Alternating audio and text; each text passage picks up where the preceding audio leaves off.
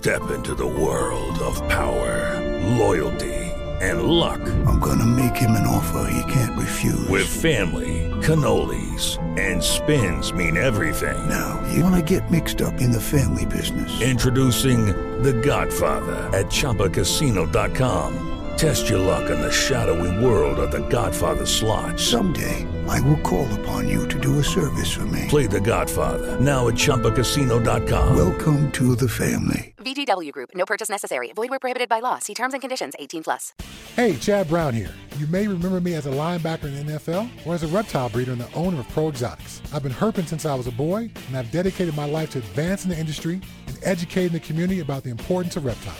I also love to encourage the joy of breeding and keeping reptiles as a hobbyist, which is why my partner Robyn and Markland and I created the Reptile Report. The Reptile Report is our online news aggregation site bringing you the most up-to-date discussions from the reptile world. Visit thereptilereport.com every day to stay on top of the latest reptile news and information. We encourage you to visit the site and submit your exciting reptile news, photos, and links so we can feature outstanding breeders and hobbyists just like you. The Reptile Report offers powerful branding and marketing exposure for your business, and the best part is, it's free. If you're a buyer or a breeder, you gotta check out the Reptile Report Marketplace. The Marketplace is the reptile world's most complete buying and selling destination, full of features to help put you in touch with the perfect deal. Find exactly what you're looking for with our advanced search system. Search by sex, weight, morph, or other keywords, and use our Buy It Now option to buy that animal right now. Go to marketplace.thereptilereport.com and register your account for free. Be sure to link your Marketplace account to your Ship Your Reptiles account to earn free tokens with each shipping label you book. Use the Marketplace to sell your animals and supplies and maximize your exposure with a platinum ad. It also gets fed to the Reptile Report and our powerful Marketplace Facebook page. Buying or selling? Use shipyourreptiles.com to take advantage of our discounted priority overnight shipping rates.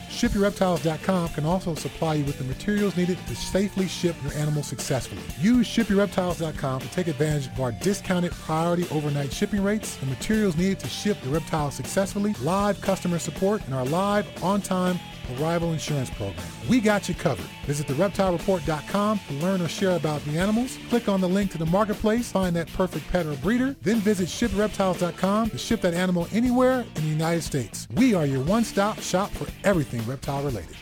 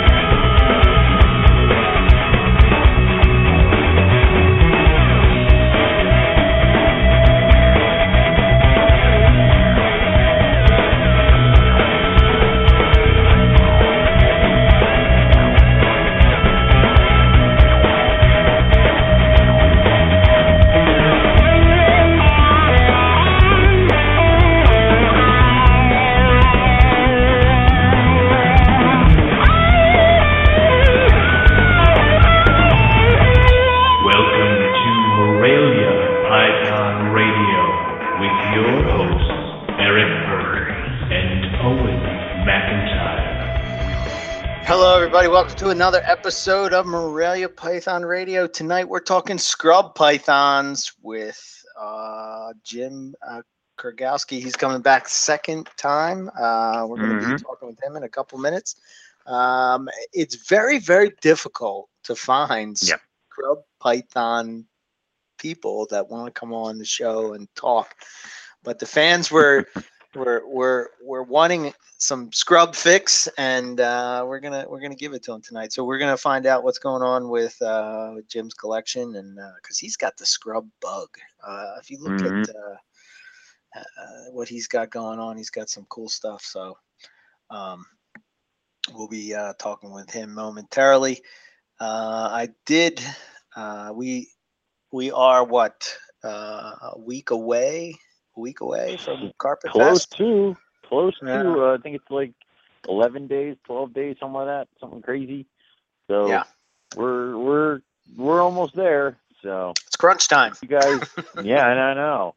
So if anybody wants to come clean my house, please. um, it's uh, it's one of those things, and it's like this just kind of fell at like. It, yeah, I know we've been planning it, but it seems like oh my god, there's like no time left. It is all here. So uh, we're definitely gearing up, and I've been speaking to a few people as well as you, you, and uh, a bunch of other people trying to get stuff going for the auction trying to figure out what everybody wants to, you know, eat and drink, trying to figure out how to cook the food that the people want to eat.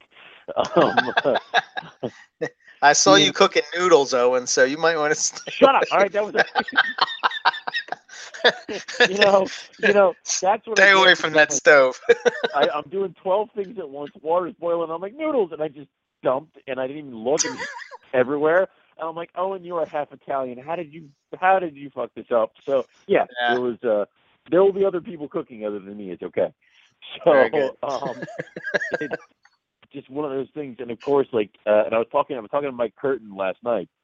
And Uh-huh. he goes, "Well, are you getting ready?" I'm like, "I'm wandering around my house and finding all the flaws." And he goes, "Oh, so you're getting ready?" I'm like, "Yeah, of course."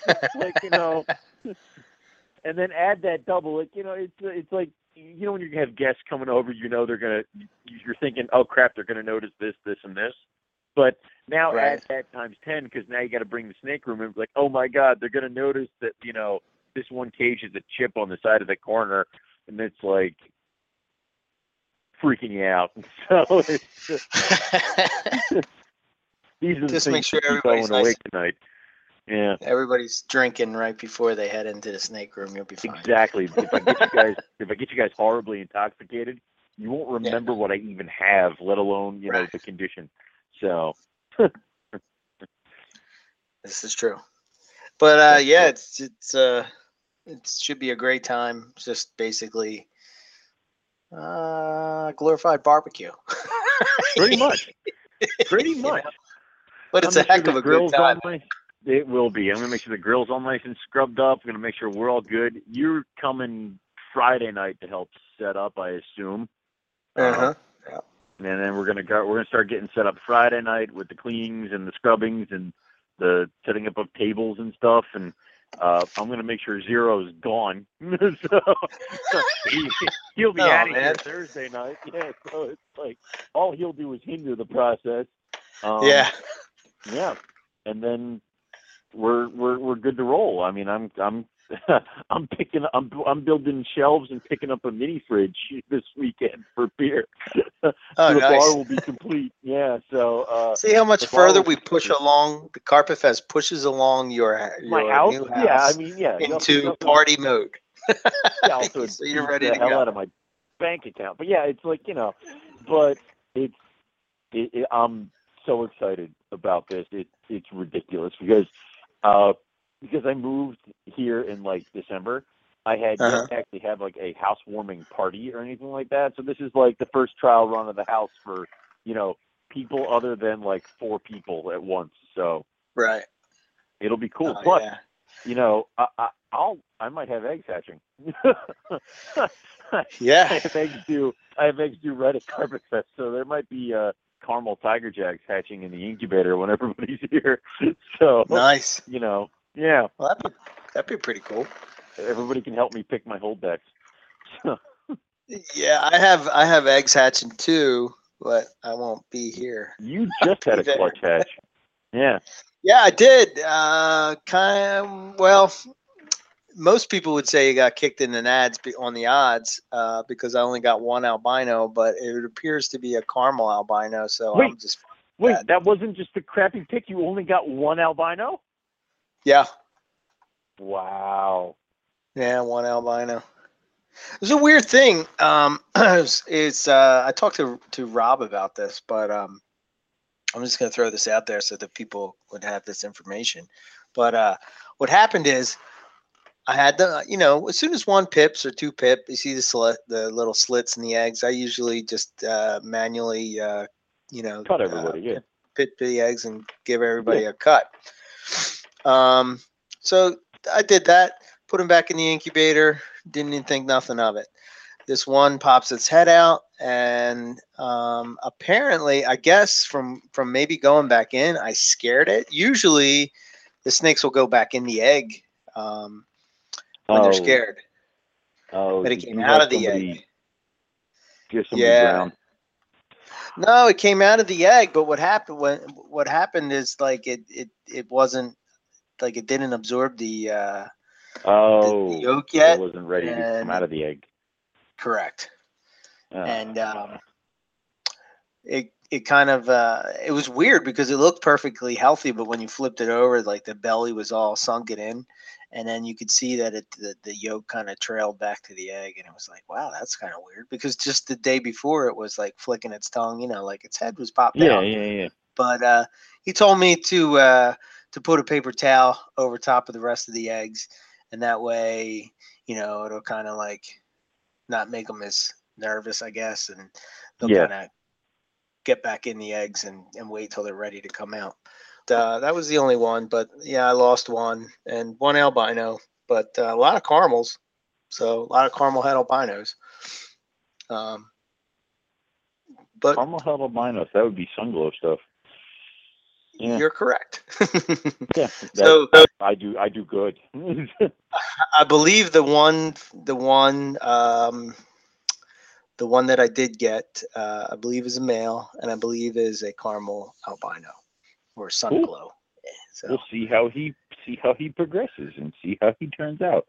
yeah, it's so hard to tell with albinos when they just come out of the egg because it's just like basically pink. You know, it's kind of yeah, like yeah. Not no no no pressure, but if you produce like a really really good looking sunglow, that's when you can start trying to talk to me about getting into the caramel head albino stuff. So you know, we'll get you there. Don't worry. yeah. Oh, okay. We Don't We- you worry, Owen. I'm coming. we always do. yeah, it is true. Yeah. so Um, so yeah, I got. Uh, I'm waiting on. Man, this is like the longest. That I don't know. It seems to me in my past uh, years uh, getting clutches, they all came like one after the other after the other, and it was kind of done, wrapped it up. Well, I have a Yeah. huge gap in between. you give a gap. Yeah. Yeah, it's kind of weird. So I got That, this caramel happened to me zebra girl. year. Did it? Yeah, it was like the Super Caramel Clutch came out first, and they hatched in May, and then the next clutch didn't hatch till the end of June. So it was like by the time those babies came out, the the, the Super Caramels had like shed twice, eat, were eating and rolling, and they, it was a, like a huge size difference between the two, and it was insane. So, and then the uh the Brettles didn't even hatch till August. So Wow. something else. So yeah, the big gaps happen sometimes. Yeah, it's just yeah, it's kind of kind of strange. I'm not used to that. I guess that's I uh, kind of like them. It gives you a chance to, you know, work on this clutch, and then they'll be rolling by the time the next clutch comes, and you can work on that one. So Yeah, I guess that's a good point. I didn't think Yeah. about that, but uh, you know, I don't know. Usually, I don't. Uh, well, I'm not going to say that. Never mind. Move along. usually I just, uh, no, never mind. Yep. never mind. I don't want any jinxing. No jinxing tonight. Um, but uh, yeah, so uh, I don't know. Not much else going on. Just waiting for that last clutch. I got uh, another clutch that should be uh, pipped out before we go to Carpet Fest, which is um, the uh, Super Caramel Zebra Jag and the Citrus Tiger, and see what happens with that crazy, uh, crazy mix. But, uh, Nice. but yeah, other than that, just uh, waiting for Carpet Fest, really. Um, Should be a fun time. yeah. Uh, anything else going on with with you? Uh, with my guys, I have no idea what my bows are doing. Um, it's like they're huge, they're pregnant, they're pregnant, they're eating. What are what, what what's going on here? And then I'm being told that that could happen, and I'm like, I, I don't know. Just give me the babies. If you're gonna have babies, just do it. So Yeah. I don't. I don't know. that's something that's going on. I don't know what's going on with them. Uh, other than that, we're just trying to get things organized over here for when everybody shows up. Um, my rough scale python just shed, so uh, everyone can feel free to uh, check him out when they're here. So be good, man. Cool. I'm I'm gonna enjoy it. So Cool. I'm gonna Uh, olive speaking- python loose. yeah, there you go. Speaking of uh, scrub pythons, um, we'll probably talk about this on the show, but uh, Yeah. my my male Halmahera just kind of kicked on me. I know that this is kind of a Uh, it's kind of a common thing that kind of happens with these guys, um, but I don't know. It's just uh, just weird.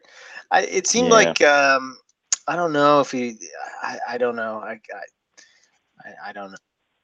I don't got. He kind of looked like he wasn't doing that. Do you ever look at your snake and you can say, "Oh man, you know, you can tell that something's, something's up off." with you. Yeah. So, um, you know, I I I, I I tried a couple tricks and you know nothing, and I thought that he ate, but uh, you know how like you have that because he because he ate down, but he regurged, and then that was it. No. Yeah. Gross. So Yeah. that is the worst Yeah. smell in the world. Um, He is. but it's crazy because this female I have, she's just not not on wood. I mean, she just does great. You know. yeah. Um, Eh, it- Some do well, some don't do well. Sometimes you have where they just roll on you, and sometimes they don't. I mean, it's something that just kind of happens, especially with a species that like scrubs, and especially like Halmahera scrubs. I mean, uh, the unfortunate thing is you're not going off of any kind of captive born and bred basis with those guys. So, um, yeah. no idea really what's going on there. But I, I, I mean, I can appreciate the fact of the uh, the wild caught animals, but you know, I don't know. Like, I guess if I were to look at my place, I, I don't know if I'm really geared to to do that. You know, I, I maybe I, I don't know. Maybe when you have like a a large collection, you can't give it the proper care. I don't know. It's just questions that uh, I don't, I don't know either. And it's like I've kind of shied away from any kind of wild caught stuff. Um, even though I did, um, I, I turned my office upstairs uh, into a quarantine room. I got like two four foot cages and a baby rack in there. uh So now I'm doing full fledged like month long quarantines of any animals that are coming into the collection. Right now the quarantine room's full with all my holdbacks right now. I moved- I moved them up there for um I moved them up there a couple about a two months ago or something like that 'cause I just wanted them up there. So it's like I was running out of baby cages and things like that, and the computer systems were kind of acting up. So they're just up there right now. So if I do get anything new, I'm gonna have to just I don't know what I'm doing. So I've already ruined the rules. So I've might not want to started that sentence with "This is my new quarantine room." I know, right? It's, it's like if I get something new, it's gonna have to like sit in my bedroom while I move everybody downstairs again, and then Yeah, be in there. So it's like it. Yeah, I'll I'll, I'll fix it later. I I'm not guess. getting Yeah, anything new. Yeah, I guess. Yeah, right. I guess when you're getting uh, when you're dealing with that that kind of thing, you know, wild caught or or anything like that, you have to you have to. I couldn't say how important quarantine would be. You know, I mean, It is. uh, I mean, especially it- if you have a a collection, you know, an already established collection that's Yeah. Yeah. I, I mean, I imagine it'd be my worst nightmare to bring something into my collection that would just move through, like I, I don't know, say like a sickness or something that would just Uh-huh. go and that you can't get ahead of. And you can you imagine losing half your collection to something because you didn't quarantine? no man. I don't know.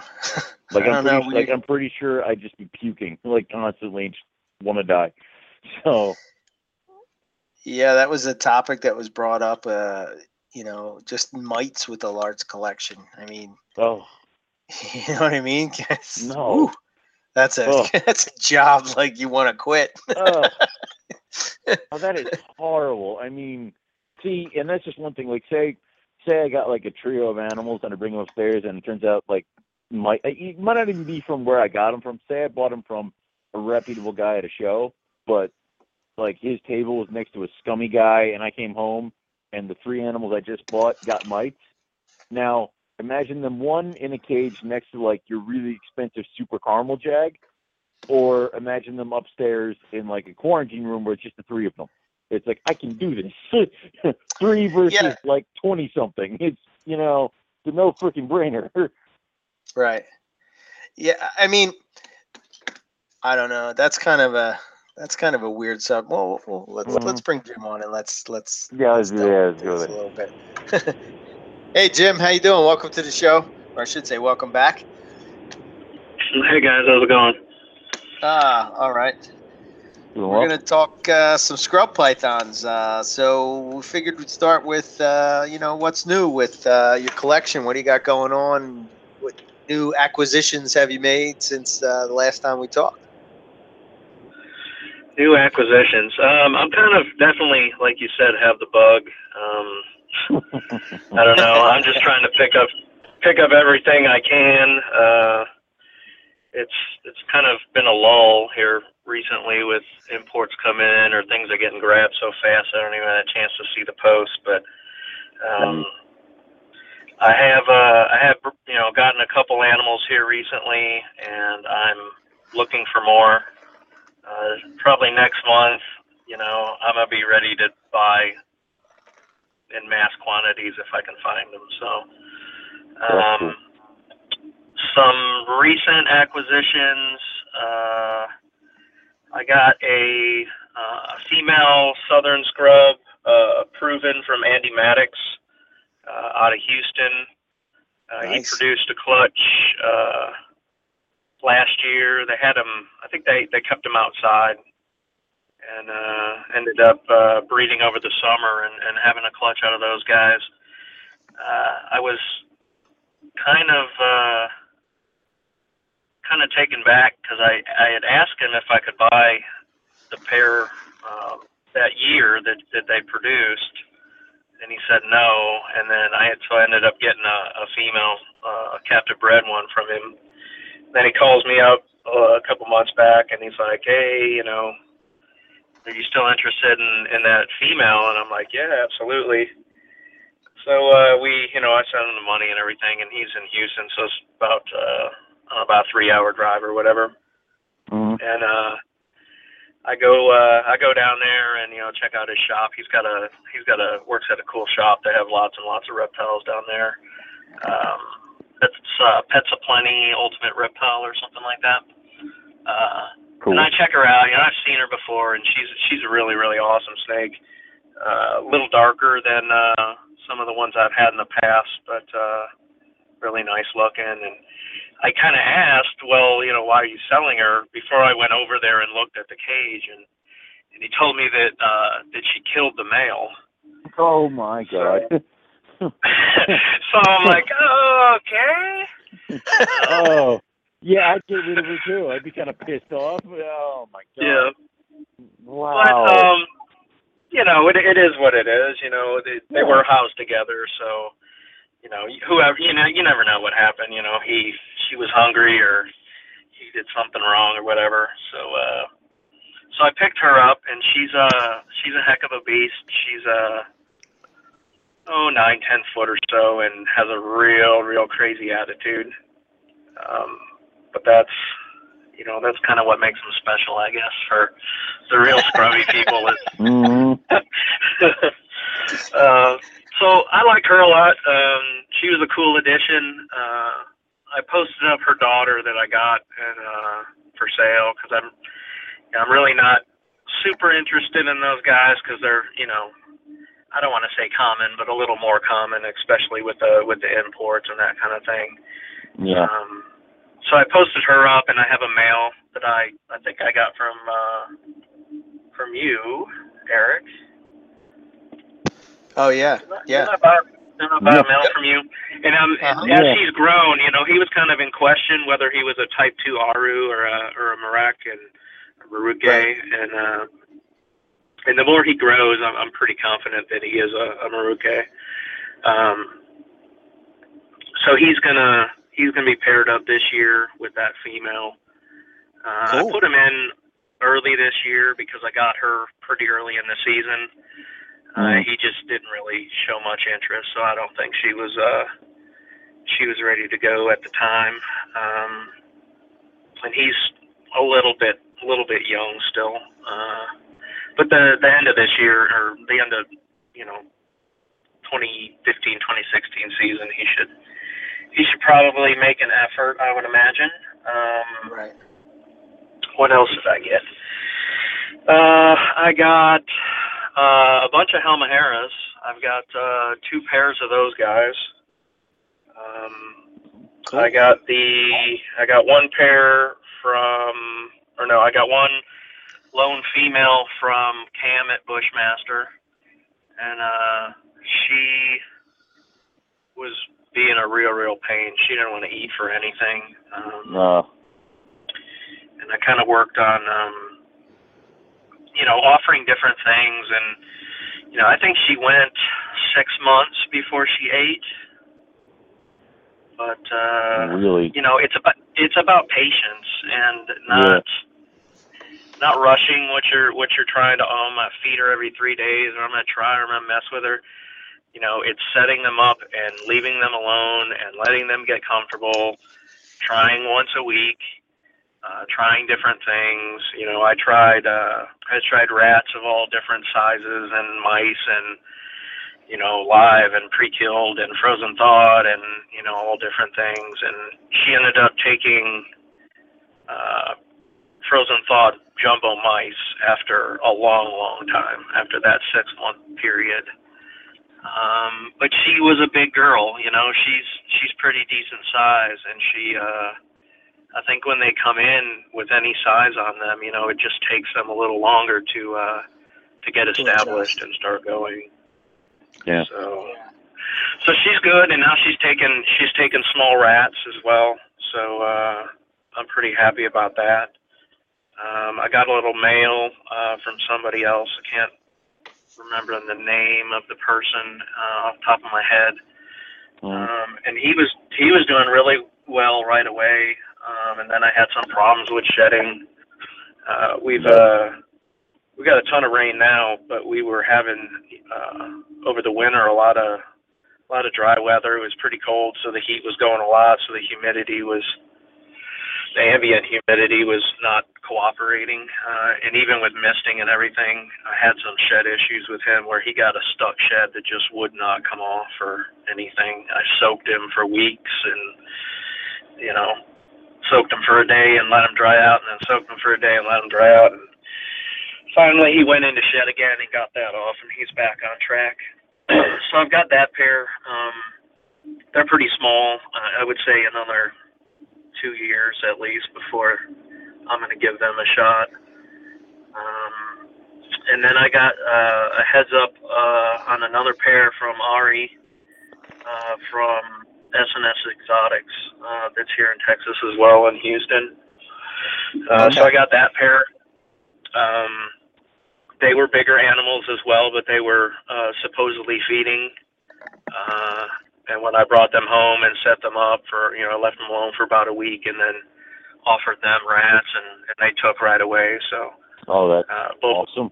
both of them are taking uh, taking larges, just frozen thawed rats, and they don't. Uh, I don't seem to be putting on much weight very fast, but at least they're eating. So uh, I'm gonna. Very cool. I'm probably gonna do do a a fecal and see if they got any uh, got any crazy stuff going on there.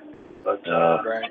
no no no problems with them, and you know they are growing, but you know not as not as fast as I would hope they would. You know I'm kind of antsy to get them up to size so I can give them a give them a go.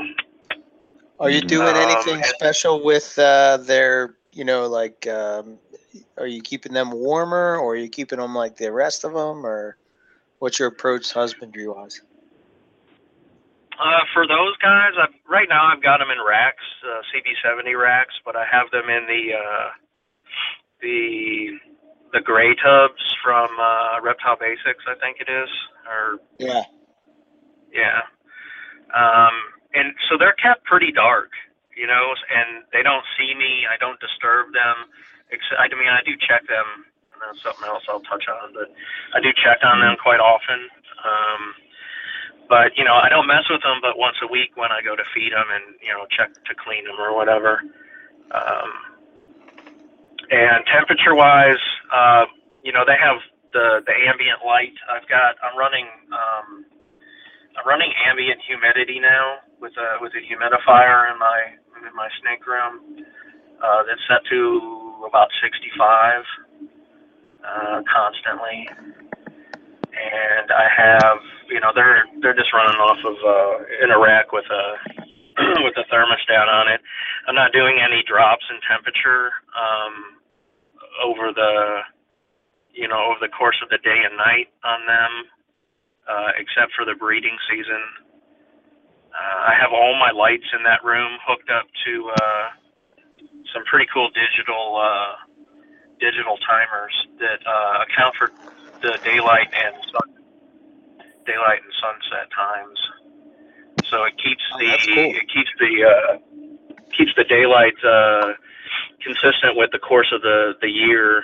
Uh, hmm and they're awesome. They work really well. I'll, I'll post them up sometime. I like them a lot, and I've run, yeah, I've run all the lights off of that, so I don't even have to worry about turning things on and off. It just comes on and off by itself, and you know it has long summer hours and and short winter hours. Um, what else? What else? Uh, I keep them. I keep them on uh, like indented uh, craft paper. I have Okay. done some substrate. I, I really prefer substrate because it, you know, it holds the humidity and stuff. But you know, when you're buying bags of, say, cypress mulch or that kind of stuff, you know, you always have to worry about bugs and, you know, not not mites per se, but just bugs in general because they store that stuff Right. outside. Right. So, um, you know, I've gone to that and then I've been like, what is all this stuff in here? And then I'll scrap it and try something else. I've done, you know, the aspen chips and that kind of stuff as well. Yeah. But I think, I you mean, know, I, I- I kind of always, look always kind of go back to the paper. Hmm Yeah. I used, I used to get stick. tiny little flies out of the mulch, and that was the most annoying part of it. Is like these little, like almost like fruit fly gnat things. Yeah, tiny, tiny little things. Yeah, and that would just piss me off. so, It- um, I don't think it hurts the snake, but it sure is annoying. no, yeah, no, no, it doesn't hurt the snake at all, but it's still just annoying. And you put the fly strips up, and all of a sudden you realize just how many there are, and you're like, oh my god. So yeah, um, yeah, it's just one of those things. It feels kind of crazy. Yeah. Uh, and then, you know, in the wintertime, I, I am giving them a, a night drop. Uh, basically, my basically my ambient. You know, my ambient gets pretty low uh, during the winter, so we don't get too cold down here, but enough to uh, to bring them down. You know, to the seven low seventies. I don't go much much more than that.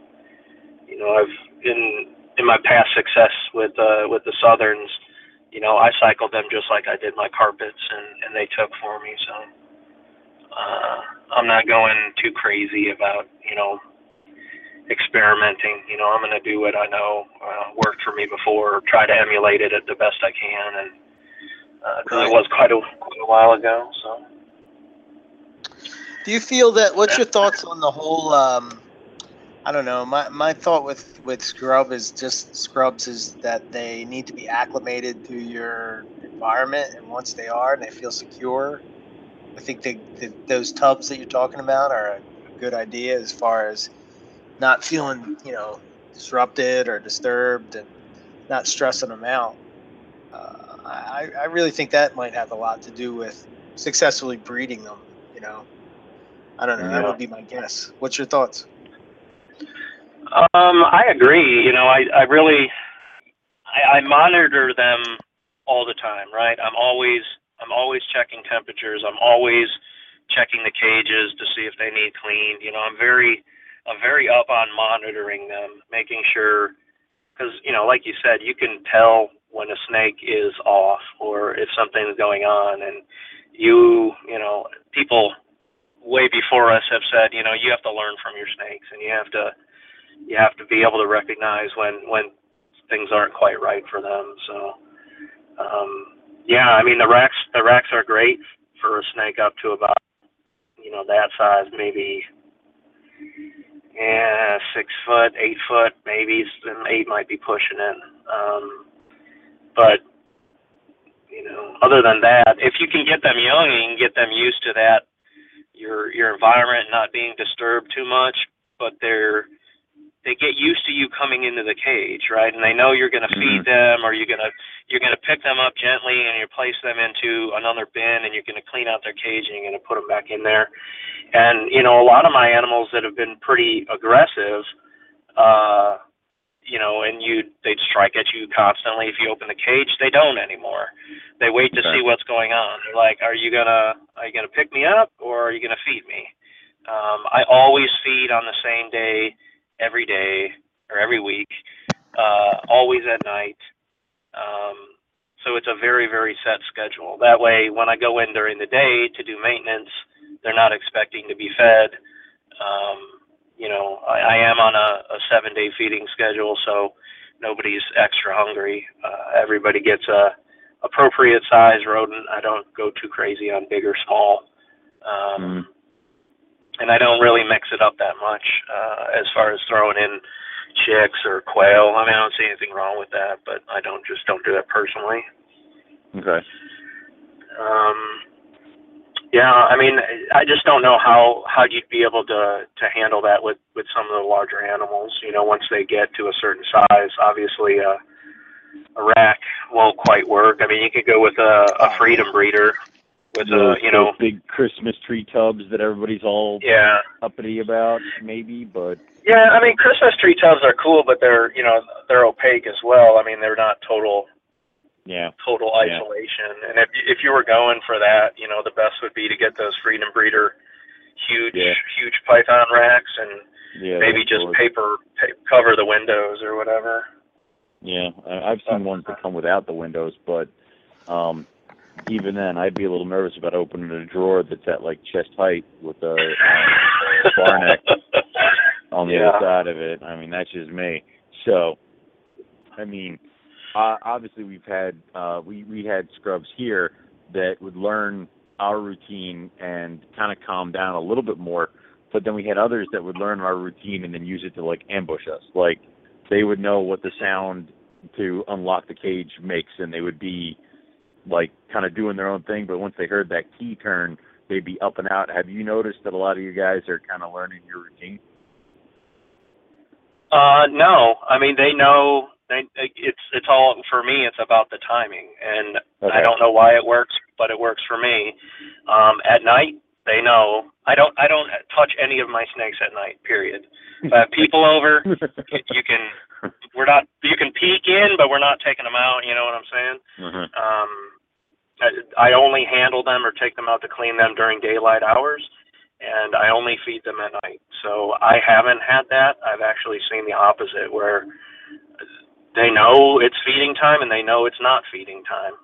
Um, they will become alert, you know, and and you know when it, especially in the tubs, because it's oh they get you know a little bit startled when it gets slid out sometimes, but um, you know no, I've never you know caught a caught a caught a bite to the face or anything. And it is I have big Oh. racks too, and I'm, I'm kind of I'm kind of kicking myself in the butt for buying you know like a eight foot tall rack or whatever it is because the ones up high the ones up high you're like oh man so I purposely put the nasty ones down low and yeah, put the ones yeah. that uh, that aren't up high. Um, but they normally wait. You know, they they they wait. They look at you.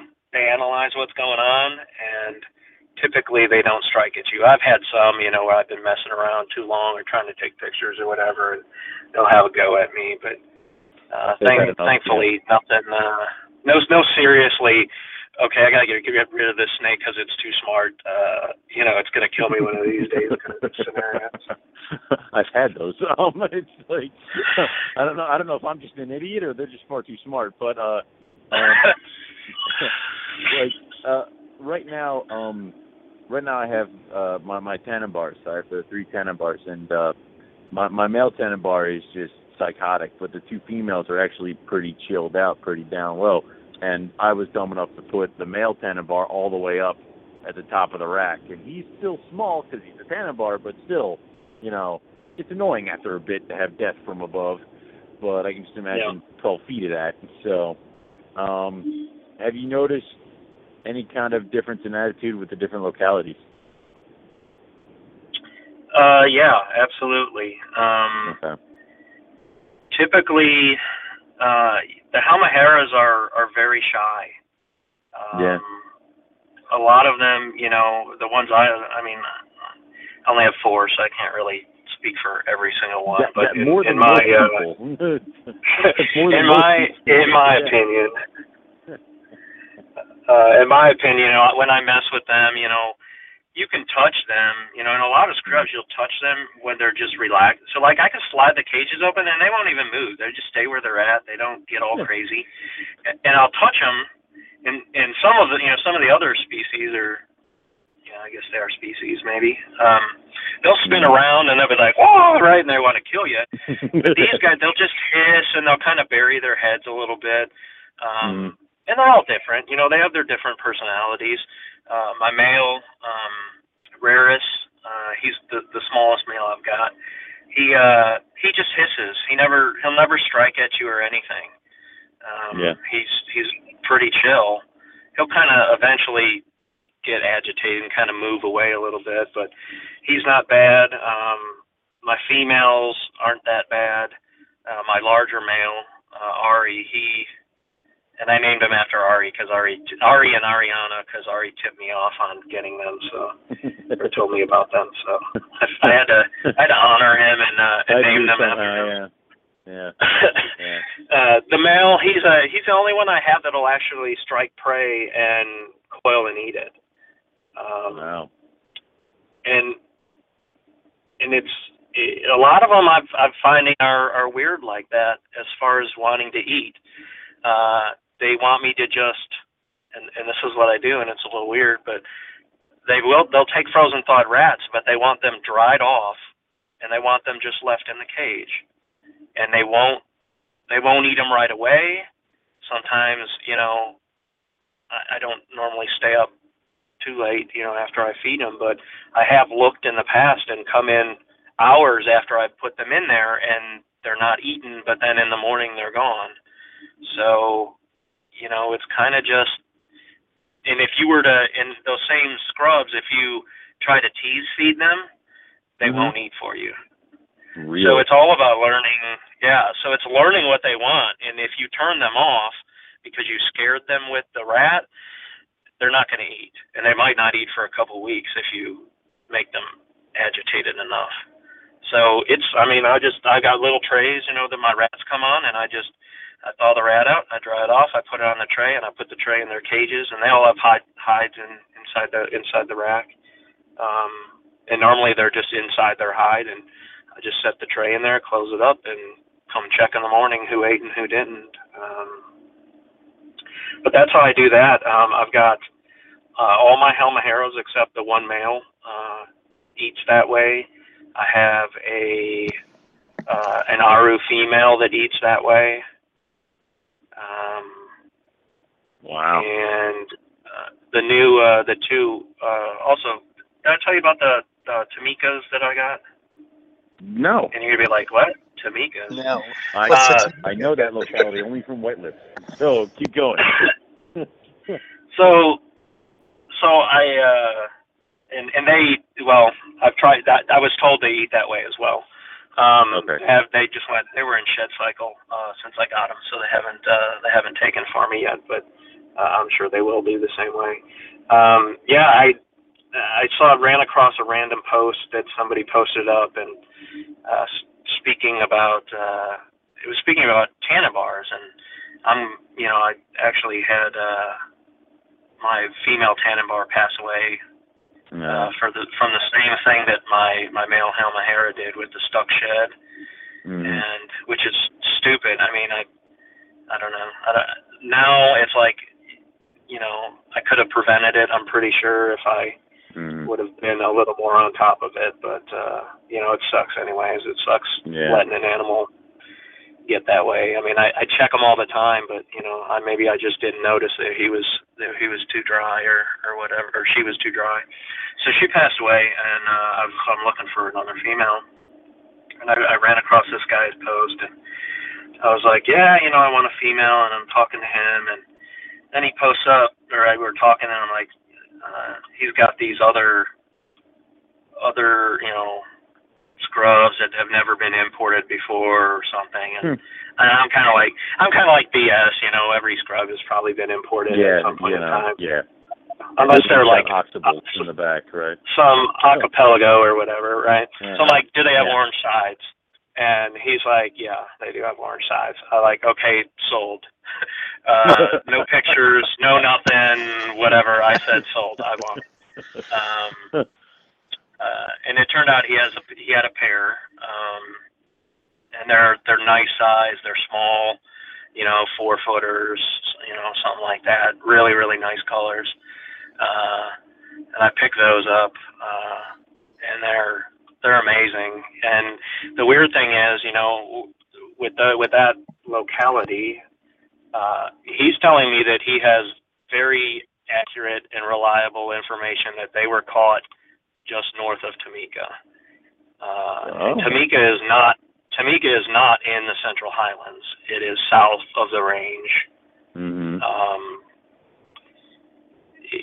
Oksibil is Yeah. somewhat south of the range. It's it's in the southern part of it. Um, uh, and you know, there's a lot of there's a lot of I think that's a very misunderstood um, locality, and I personally don't think it comes from the highlands at all. Uh, I've seen really really big similarities uh, with some of the southerns, and I think I talked about this maybe last time uh, the southerns that I bred, um, they some of the babies had orange sides when they were born.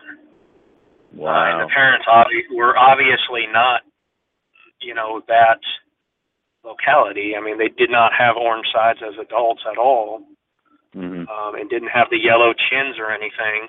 But those babies straight up had bright orange little bands on their bellies.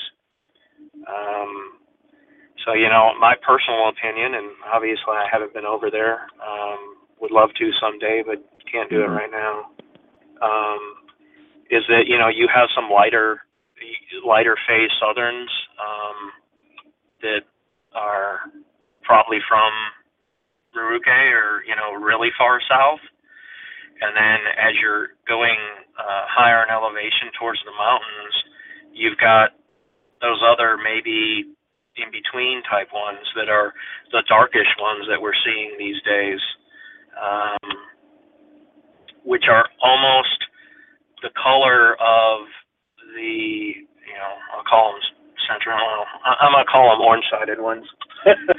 Um, and uh, you know they almost look like that because my female that I bred you know ten years ago or whatever, she was a very dark patterned animal, and the male wasn't. He was a very light animal, and I did get you know those orange sides. So I don't know if it's you know just they get darker as they get farther north, or if those are truly isolated, or or how it works. But um, you know, Ari's been up uh, up in the Highlands, and you know other people Mhm. I've talked to. You know, Boelens are the only thing that are up there. So you know, I don't I don't think that that's probably the truth. You know, and, until we get somebody to go up there, and you know, I've been bugging him to write a scrub book, but he's uh he's too busy. He's too busy on his other mission. Yeah. Yeah, Yeah, I'm like, uh, someone, someone, someone start a GoFundMe so I can tag along with him and do some scrub research. Do it. We'll send Eric. we'll we get. yeah. So I don't know. I mean, I, I'd love to get the info, you know, so I know what's going on. Because as of right now, you know, it's I, I don't want to even breed something that doesn't look identical to its counterparts because you just don't know what what you're messing with, especially Yeah. because you know everything's imported. What's your thoughts on? Do you think that there's? Uh, do you think they work like, say, the carpet pythons, where there's various subspecies of scrubs, or do you think that they're all one group? Um, they're so different. Um, you know, some some you can you can just their body structures and you know we haven't done a ton of advanced scalation research or anything or I don't know of any.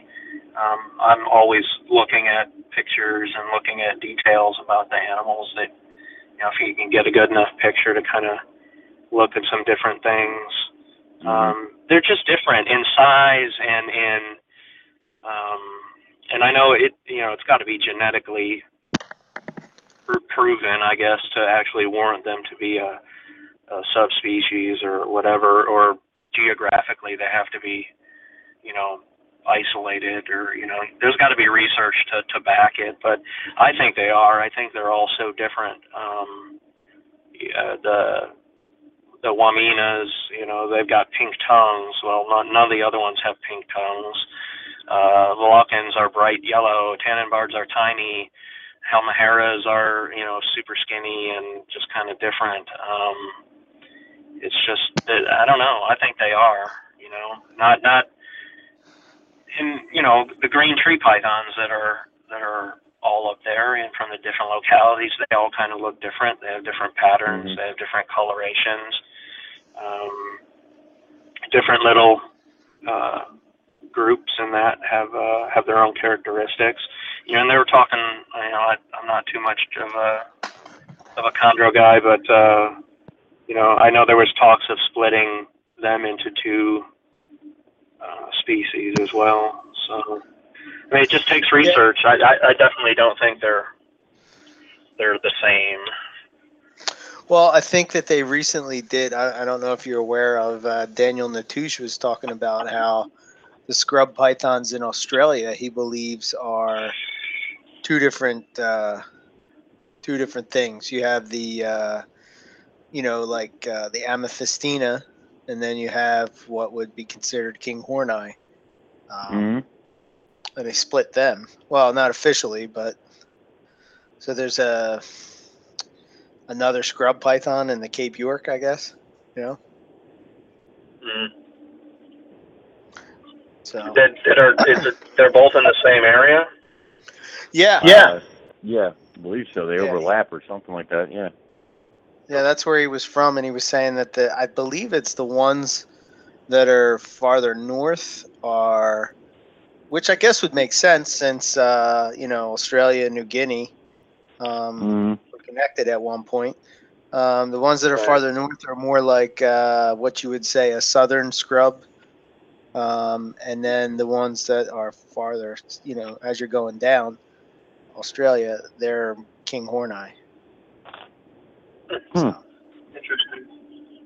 Yep. Yeah, it makes sense to me. I mean, if land bridge at one time or another, and you know, Yeah. I wonder if there's even scrubs out there that we don't even know. I think of that one. Remember that one that uh who was that? Was that Tom Crutchfield posted up? It That was crazy that, looking that thing? Crazy patterned, like dark orange, crazy thing. That was a couple years ago, wasn't it? Now that I think about it. Yeah. Yeah. I wonder whatever happened with that. Mm.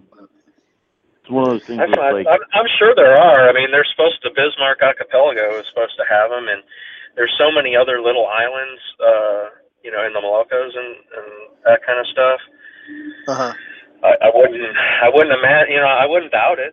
I wouldn't doubt if there's things even closer to, um, you know, south southwest of there. You know, you Yeah. got you got islands, all the Timor Islands, East Timor or West Timor or whatever the heck it is, and that kind of stuff. You know, I don't know if the currents aren't just right, so maybe they never drifted over there, but you know, there's so many islands up there off the off the western coast of West West Papua that uh, you know I, I saw old uh, an old import list that listed something called uh, from Waigeo Island. Never, I've never Really? seen it. that, that's uh, never that's- I've heard of. Yeah, um, but they're listed, and I mean the prices are there. Uh, uh, and it had Timika's as well, which that's that's the only reason I found it is because I was trying to figure out if anybody else marked that locality or you know had brought things in from that locality, uh, and it was on that price list as well. So Wow. um, it's real interesting. You know, I, I'm sure there's stuff that we haven't seen. So I guess it would be scrubs that I guess because the same thing goes with certain other animals, where it's like cost effective for them to go to these islands to collect these animals. I would assume Yeah, absolutely. There's some there's some islands that they just don't go to anymore because it's not cost effective. So Yeah, I mean, if you have to boat to the island, or it doesn't, you know, all these places have airports. You know, and and that's a lot of the names probably came from the airports. I, you know, I, they might have been collected locally in that area and then came out of that airport. Uh, but you know, Timika has an airport, and um, you know, up on the the northern side of Halmahera, there's an airport and that kind of stuff. So, you know, it's yeah, they're not going to go to these rinky-dink little islands to get these obscure snakes uh, that right. I would pay. I would pay top dollar for, but you know, for for them, you know, they're getting. they're- Yeah. yeah, well, they're getting a, a couple bucks or whatever per snake. You know, obviously, if you know, the imports are coming in and and you know people like Cam and them are selling them for 175 bucks a piece. Although he bumped his prices to 275 here recently, which hurt me a little bit. I, I, made, I guess we made them too popular or something. Yeah. But uh, but you know, if they're if he's selling them for that much, then the person that actually collected them probably got a dollar for it or something, U.S. if that. So. Uh, you know, a two hour or two day boat trip to some tiny island to get you some awesome scrub is uh, probably not going to happen unless you've got some friends over there that uh, will do it yeah, who you. are willing to do it. You give them five dollars to go get it. So yeah. This may be a crazy question, but can you do it? If you wanted to charter a boat and go there, could you do that? Well, I tell you what. I mean, obviously you can go over there. Um, it's not. Yeah. It's not the most uh, hospitable place ever. Um, they don't speak English for one, uh, hmm and you know, if you're going to some of these really remote places, they probably don't even see tourists. You know, you got divers and, and bird people that go out there, um, and that for me, that'd be your best bet is kind of tag along with some of these birders or or you know, especially if it's your first time going over there, you know, that's what I'd plan on doing, unless you're going with people that have been before. Right. Um, you know, because a lot of the a lot of the things I found for the Halmaheras and that kind of stuff, you know, it's birding reports. Oh well, we went to we went to such and such island to see the bat colony, the flying fox colony, and we saw a scrub python or whatever. And they'll actually, you know, have pictures or show show or give it the the true scientific name because someone actually uh, identified it. Okay. Um, so I mean, they're there. I mean, it's it's just how do you how do you get about doing it, and then getting from place to place and getting your getting your uh, your visa or whatever you need to get Uh, into the country. I would. It's a lot of research that has to be done. It's pretty Yeah. intimidating, honestly. And I would assume there had to be some sort of licensing agreement, maybe not even on the end of the uh, island part in collecting the animals, but getting them back into the states. I guarantee you, CITES and stuff would have to be involved and all that fun crap. So Yeah, because I mean they have export uh, export quotas. Um, yeah, and you know that stuff's listed if you go out uh on the web you know you can download the quotas and i think they only Mhm. they only allow like out of indonesia they only allow 750 uh live uh scrub pythons to come out wow. um so i mean you would have to find somebody that does it and have them send them to you i would imagine and probably pay them pretty heavily because it comes out of their quota because I hmm I would imagine they have their individual quotas as well. I don't know how that works, but that's my assumption. I, I would I would kind of assume the same thing. It's almost like a fishing like uh, conglomerate thing where they have their own personal quotas of how much they can take. So Yeah. Wow. So no, Eric, it's- go pick your own, okay? so, Yeah, I mean, I, I would love to go pick my own, but I don't think that's going to happen. It's not a Christmas Yeah. tree farm here, all right? Maybe we'll Come have to maybe we'll have to push Ari to uh, get uh, what do you call it together? A trip together. Yeah, You know, that'd be nice. the future of. But he's going to go to the high. Highlands. He's going to go to the Highlands, and he's going to be like, "Okay, guys, see you later." And we have to go. We, I mean, trying to plan a trip. I mean, I, I looked and I looked at all these little rinky-dink airlines and whatever, because you have to take. You know, we're so spread out. You'd have to go to one locality a time, which really sucks. Because I'd like to go see them all in one trip, but I doubt that it would ever happen. Uh, Right. You have to Because just it's just so spread out. point. Yeah. Yeah. I need to I need to meet somebody rich with their own plane to just like or helicopter and island hop me around.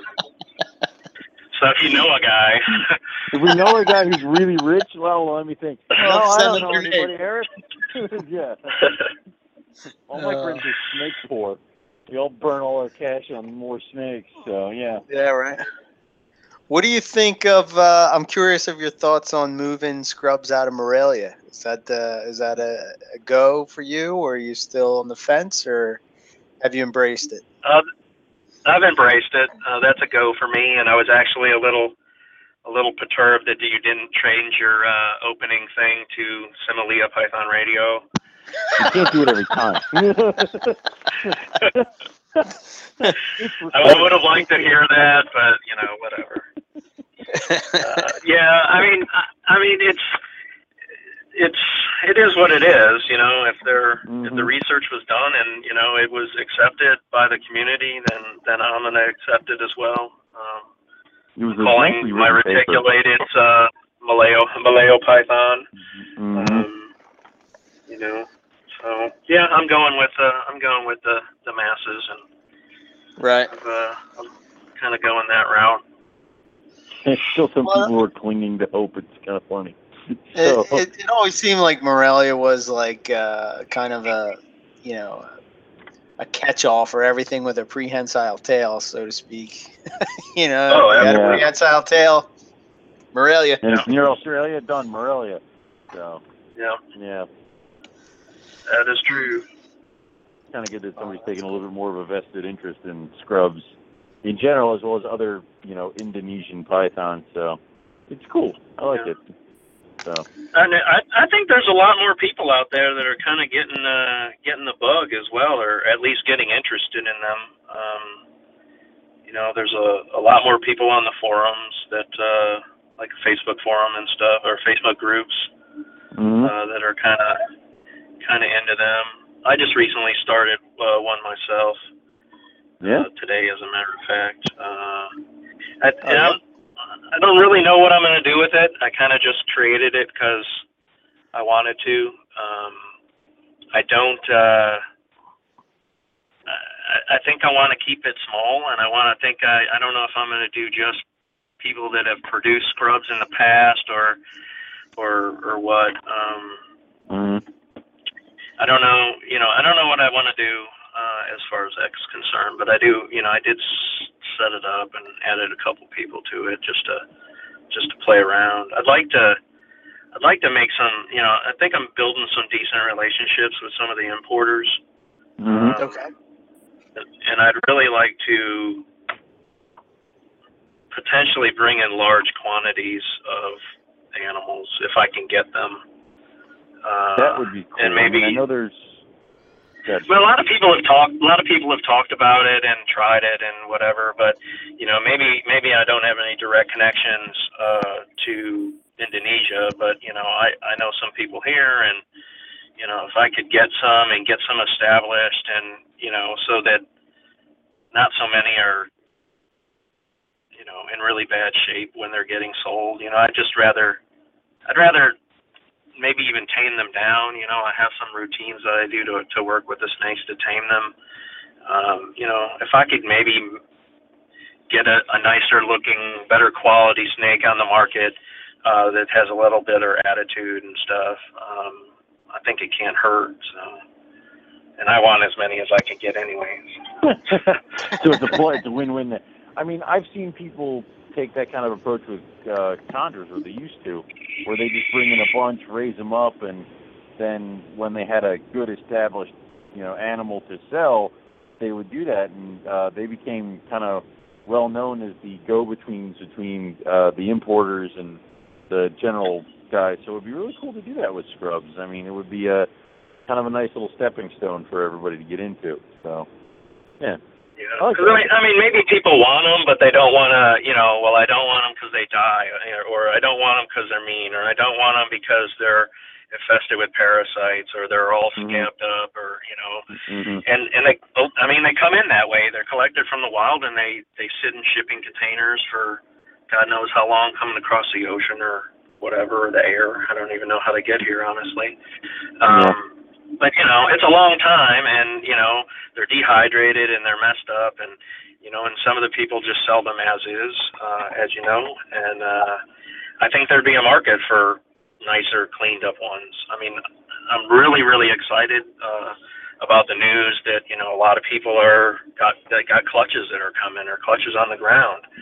Um, you know, uh, I think uh, I think Wamenas are are coming out this year. Should be hatching out this year, Wow.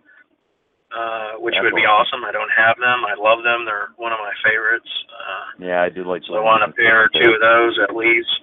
Um, hmm but yeah, I mean, in the in the meeting, you know, in the in the meantime, why not uh, why not get myself some more scrubs and you know maybe hook some guys up uh, in the process. So. I also get pick of everything that comes in, so it's good for me too. Yeah, I mean, like you know. yeah, I mean, and it does, and then you you know you Yeah. can hook your buddies up, and you can yeah, it's cool. Why not, you know? It's a good idea. Yeah, I mean, you know, like keep why keep messing around? I'll just bring them all in and be like, all right, this one I like, this one can go, um, this one I like, this one can leave. Yeah, you know, it's all good. It's all good. I love it. So I mean, uh, It's I something, that- you know. I Yeah. I've been doing, you know, I I did the car- carpets for a long time, and you know, don't don't get me wrong, I I really enjoy carpets. They were one of my one of my all time favorites. I mean, it was all I was about with, you know, MoreliaPythons.com and and that kind Mhm. of stuff back in the day. Um, but I I just felt that I had to move on to something else. Yeah. Uh, I needed to challenge myself with with a different animal or, or you know species or whatever. Um, so you know, I sometimes I have problems focusing, uh, Mhm. and I just really want to focus on the scrubs now, uh, and just try to try to get a bunch in and, and get them cleaned up and and try and get some more captive uh, captive clutches on the ground. I'm really mad about my my uh, Moluccans not. Uh, Not- not yeah, I was going to ask you. You had. It looked like you were getting locks or something. Oh, oh, I have. I, they were mating like crazy. They they must have mated 20 times. Every time I put him in there, he'd mate with her, uh, and she Oh. fooled me. She got dark, and then she went into shed, and I'm like, oh yeah, it's coming, it's coming. And then 30 days went by, and I'm like, no. Uh, Oh. Cause she she had me fooled, man. I, I she was looking really big in the butt, and I was uh I was like, yeah, yeah, I'm gonna get him. This is awesome. Uh, she but she's small, you know. I Yeah. I knew this was probably her first possible year, if that. And, you know, so I got plenty of time. And heck, I thought they were two female for the longest time. Uh, they were actually Stella and Virgo, uh, or Virga. Uh, Stella and Virga, uh, because one of them striped and one of them had like starry patterns on it. So I went Latin names with those. Um, hmm yeah, and I I thought it was two girls, and then I probed them months and months ago, and was like, oh damn, I actually got a pair. This is awesome. And then I totally forgot, and I was not even going to put them together this year. And I was like, wait, wait, why is this a male? And uh, so I I reprobed it. I'm like, sure enough, yeah, and put them together. But I almost missed out this year because I, mean, I didn't get anything, but I almost missed out on even putting them together because I was stuck on thinking I had two girls. Uh, well, you're Uh, further along than most other people. You at least got locks. I mean, you Yeah. know, Oh, they go. They they went crazy. Absolutely crazy. something to write And. I don't, I don't, I mean, they could still go. He just got back on food last week, Oh, really? so You took that Yeah. long off? I mean, he wanted, he wanted to go, and I mean, I just kept putting. I mean, she might still pop something. I don't know. Mm. They've still been breeding, so I will. Uh, Mm. Keep us From what I heard, sometimes they go in the summer here. Oh, they they they're one of those ones that can end up laying eggs in like like freaking August or something stupid. In the fall, yeah, yeah, Yeah, you hatch some babies in like you know October. So yeah. My the one scrub I got, I think, was hatched in December or September or, or something like that. wow. It was real late in the year. They they actually bred outdoors in the the Texas summer. Wow. which is weird. It might that, not uh, be over yet. Maybe people are missing it because they're not putting them together uh, when they should. the right yeah, time. you never know. Everybody's Yeah. everybody's putting them together in the spring, and when you really need to put them together in the fall, I mean, you never know. That might be it then. I mean, it might just be like they they might be summer breeders. You might not want to put them together till like August. I mean, Yeah. if those things are breeding outside in Texas summer, I mean, how hot does it get there during the summer in Texas? I have, Hundred uh, hundred and something. Yeah, For lots of days. Yeah. so, yeah. Jeez.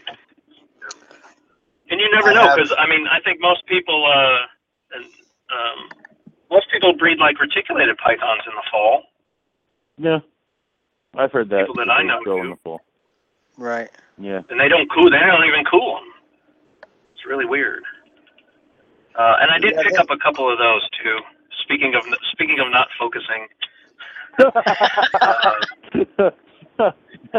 Ooh, retics. Yeah. I don't know okay. because of the whole band thing. The whole band thing. You know, actually, when I when I went to Andy's and I picked up that that female, uh, that not the big female, but the, the original female, I Yeah. picked up Uh-huh. uh, just a head albino reticulated from him because the wife was like, "Oh, you know, it's it's it was close to something," and she's like, "Do you want anything? You know, if you see anything else, I'll buy it for you."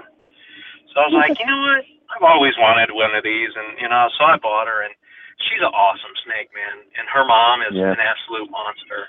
She's the hugest snake. Uh, and this girl is must have the same big bone genes because she's uh like uh 14 months and already nine foot and eating jumbo rats. Uh, Wow. But super sweet. I mean, the nicest snake ever. Um, and so, and then the band was coming on. I was like, I'm gonna get a deal and get a male. So I got a a uh, a Motley Sunfire het purple albino. So Wow. those will those will be uh, Oh, those will be another side project I really shouldn't be messing with, but I'm gonna I want to.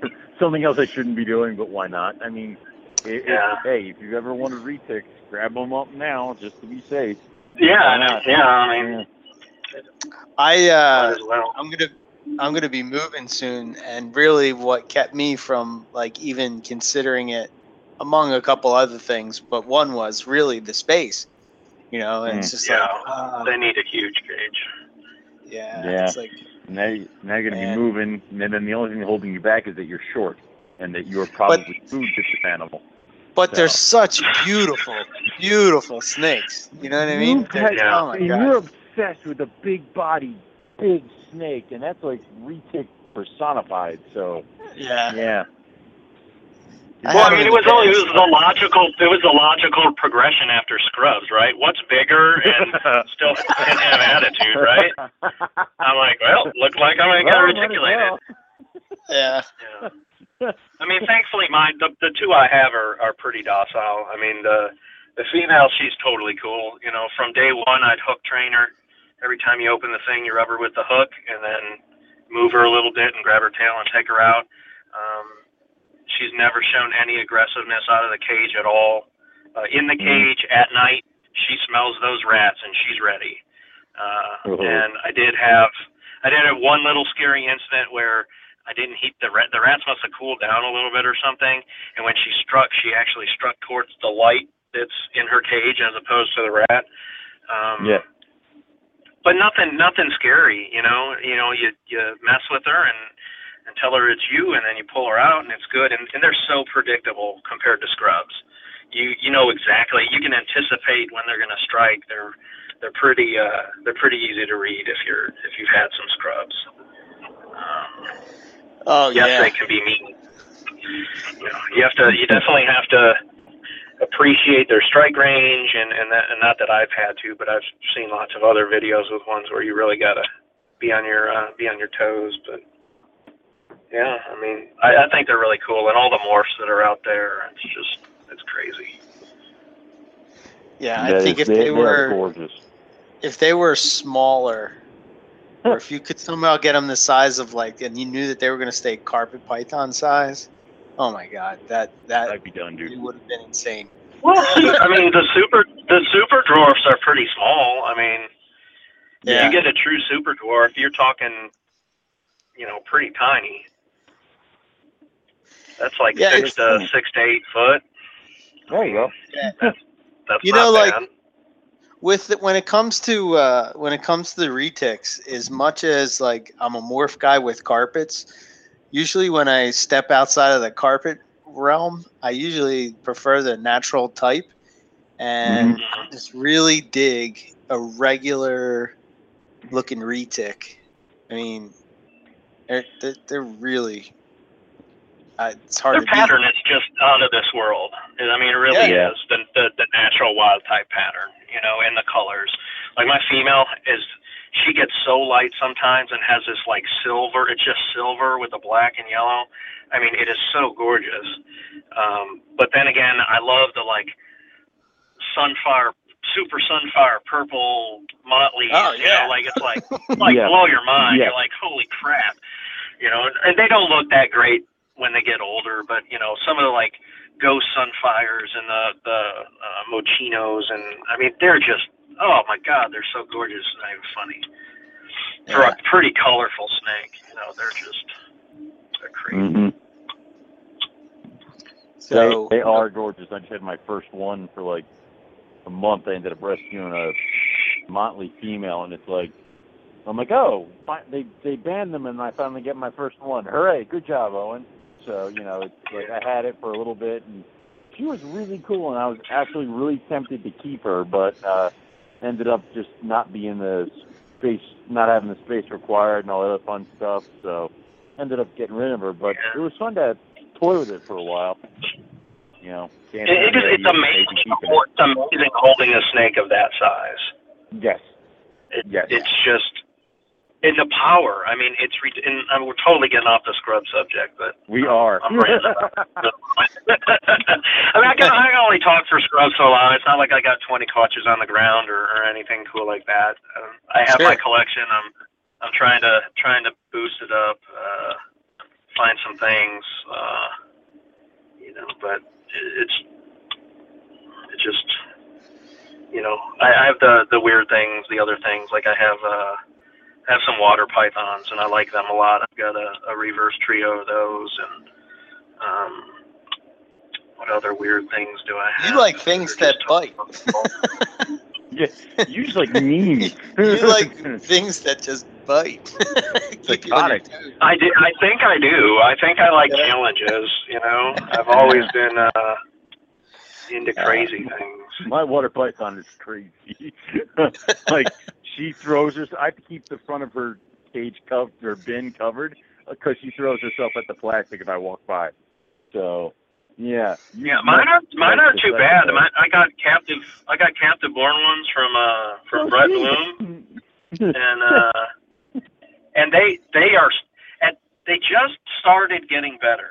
Like at first they were to- like they would just fly around and like flop around and do these weird like full body launch strikes all over the place. Uh-huh. Uh, but now I've got them I've got them calming down a little bit, so I'm I'm hoping that they're gonna they're gonna mellow out a little bit. And they do. I mean, I can take them out now, and I just gotta open the open the bin, lift up the hide, and pick them up right away. Yep. But if you dilly dally, they want to nail you. Yep, that's actually I, I got my boy is from Brent too, and he's really fine. It's the female who was produced by a friend of mine. She's the psychopath. So um, yeah. you know, I kind of feel bad that in a couple of years he's going to have to go breed with her. So um, it's, it's, it's just one of those things, you know. But it they they're they're such a cool species. I I dig the liasis stuff. So Yeah, I like them too, and, and that's kind of my my other thing. You know, there's some other things I'd like to get. I'd love to get some some black phase white lips and mm, yeah. uh, Timor pythons, apodora. You know, there's there's so many other things that I'd love to get unfocused with, but it'll probably happen. But I, I'm so- really, really going to try hard to, to keep my focus. Is, is the main focus of my collection is is grow pythons. At you least, at least you know, if I can get one pair of each locality, including some patternless here and there, then I'll be happy. Um, but that's going to be tough to do, I think. Yeah. I I did really dig uh uh you know, patternless Wamena. I really did dig the patternless on those things. So but They're kind, they're kind of funky, and I just like to see what Yeah. they what the actual genetics are. You know. That, That- would, that- I would love I don't. that. I'm not really that that cool on their looks because it's a patternless snake. But Mhm. I'd like to see is it is it codominant? Is it recessive? Is it dominant? You know what uh, what is it and how does it work? There, there are a few patternless kicking around out there. I mean, has there been any? Oh, yeah, there's lots. From, okay. Hmm. I mean, I just don't know anybody that's done anything with them. Yeah. I mean, I've seen, I've seen, like, I have a patternless Tanimbar, and actually, I've seen, I have two patternless Tanimbars. So obviously, Tanimbars patternless happens all the darn time, but I've not seen it in too many other things, which would be, would be cool to see in the other localities. Yeah, I was. I, I heard from I think Yasser a long time ago said that, uh, or somebody said it, and I believe it. I guess. Uh, I don't know where it came from, honestly, but somebody Mhm. told me a long time ago that with Tanimbars, the axanthic patternless is the dominant Yeah. variation. I've heard that And as then, well. We're just there's that many of them. Uh, So the axanthic and the axanthic patterned would be the the least uh, the least uh, common. Mhm. Yeah. So, but you know the internet. You know, maybe somebody's just recycling trash, or maybe I'm just recycling trash. I don't know. But, I've heard that We'll find out. people. I think Ryan Yeah. Ryan Young or somebody probably. I think he bred a bunch back in the day. I think he's probably the one that that stuff came from, and he probably I think I knows. heard it from Nick. I think Nick told me that. So Yeah, Nick and Uh, Ryan are yeah. Nick and Ryan are buds. So. Yep. It's interesting. I'd, lo- I'd love to see what goes on. I'd love to see if, if we can get something else crazy to come out, perhaps. Yeah, that would be Yeah. cool. But you know, also nothing beats just a really nice, like, really nicely colored Jaya. I mean, those with the contrast between the the, the stripes and the pattern and the back color. You know, uh, Dave Means was producing his really nicely bright- brightly colored Jayas. Those were just awesome Yeah. looking. So, you know, I'd love to see the different kind of tweaks you can do, but I'd love to see some really nice, you know, line bred animals to really kind of just pop. Yeah.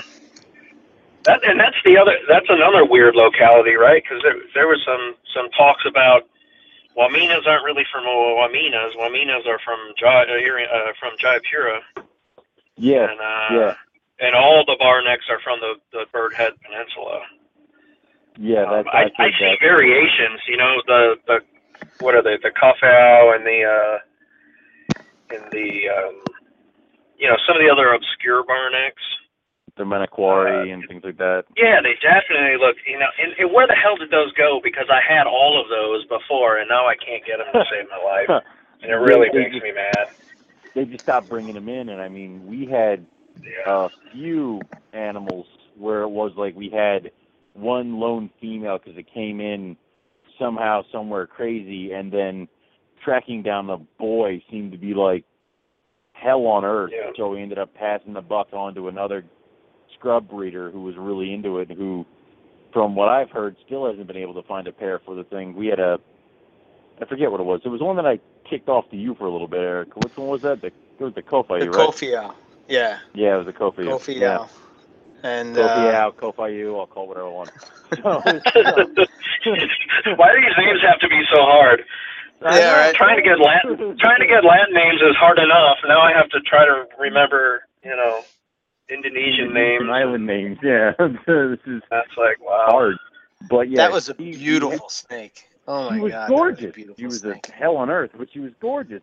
And it was like she had very little pattern and had just these black kind of like somebody looked like threw the they threw black paint at her every once in a while, and that was it down her back. And we could not, for the life of us, find a male that would go with her. And of course, other people are like just breed her a barneck, and then you want to smack them. No. do that.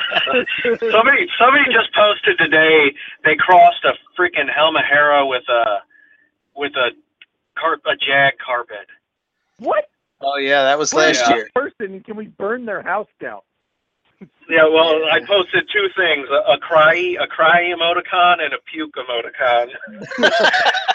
yeah, it, I mean, it just makes it makes me sick and want to cry. doing both of those at his computer at the at that moment. so, Yes, I was like, no, you didn't. Uh, I mean- God, no. I mean, at least it's at least it's a crazy hybrid, so it doesn't even really look like a scrub so much.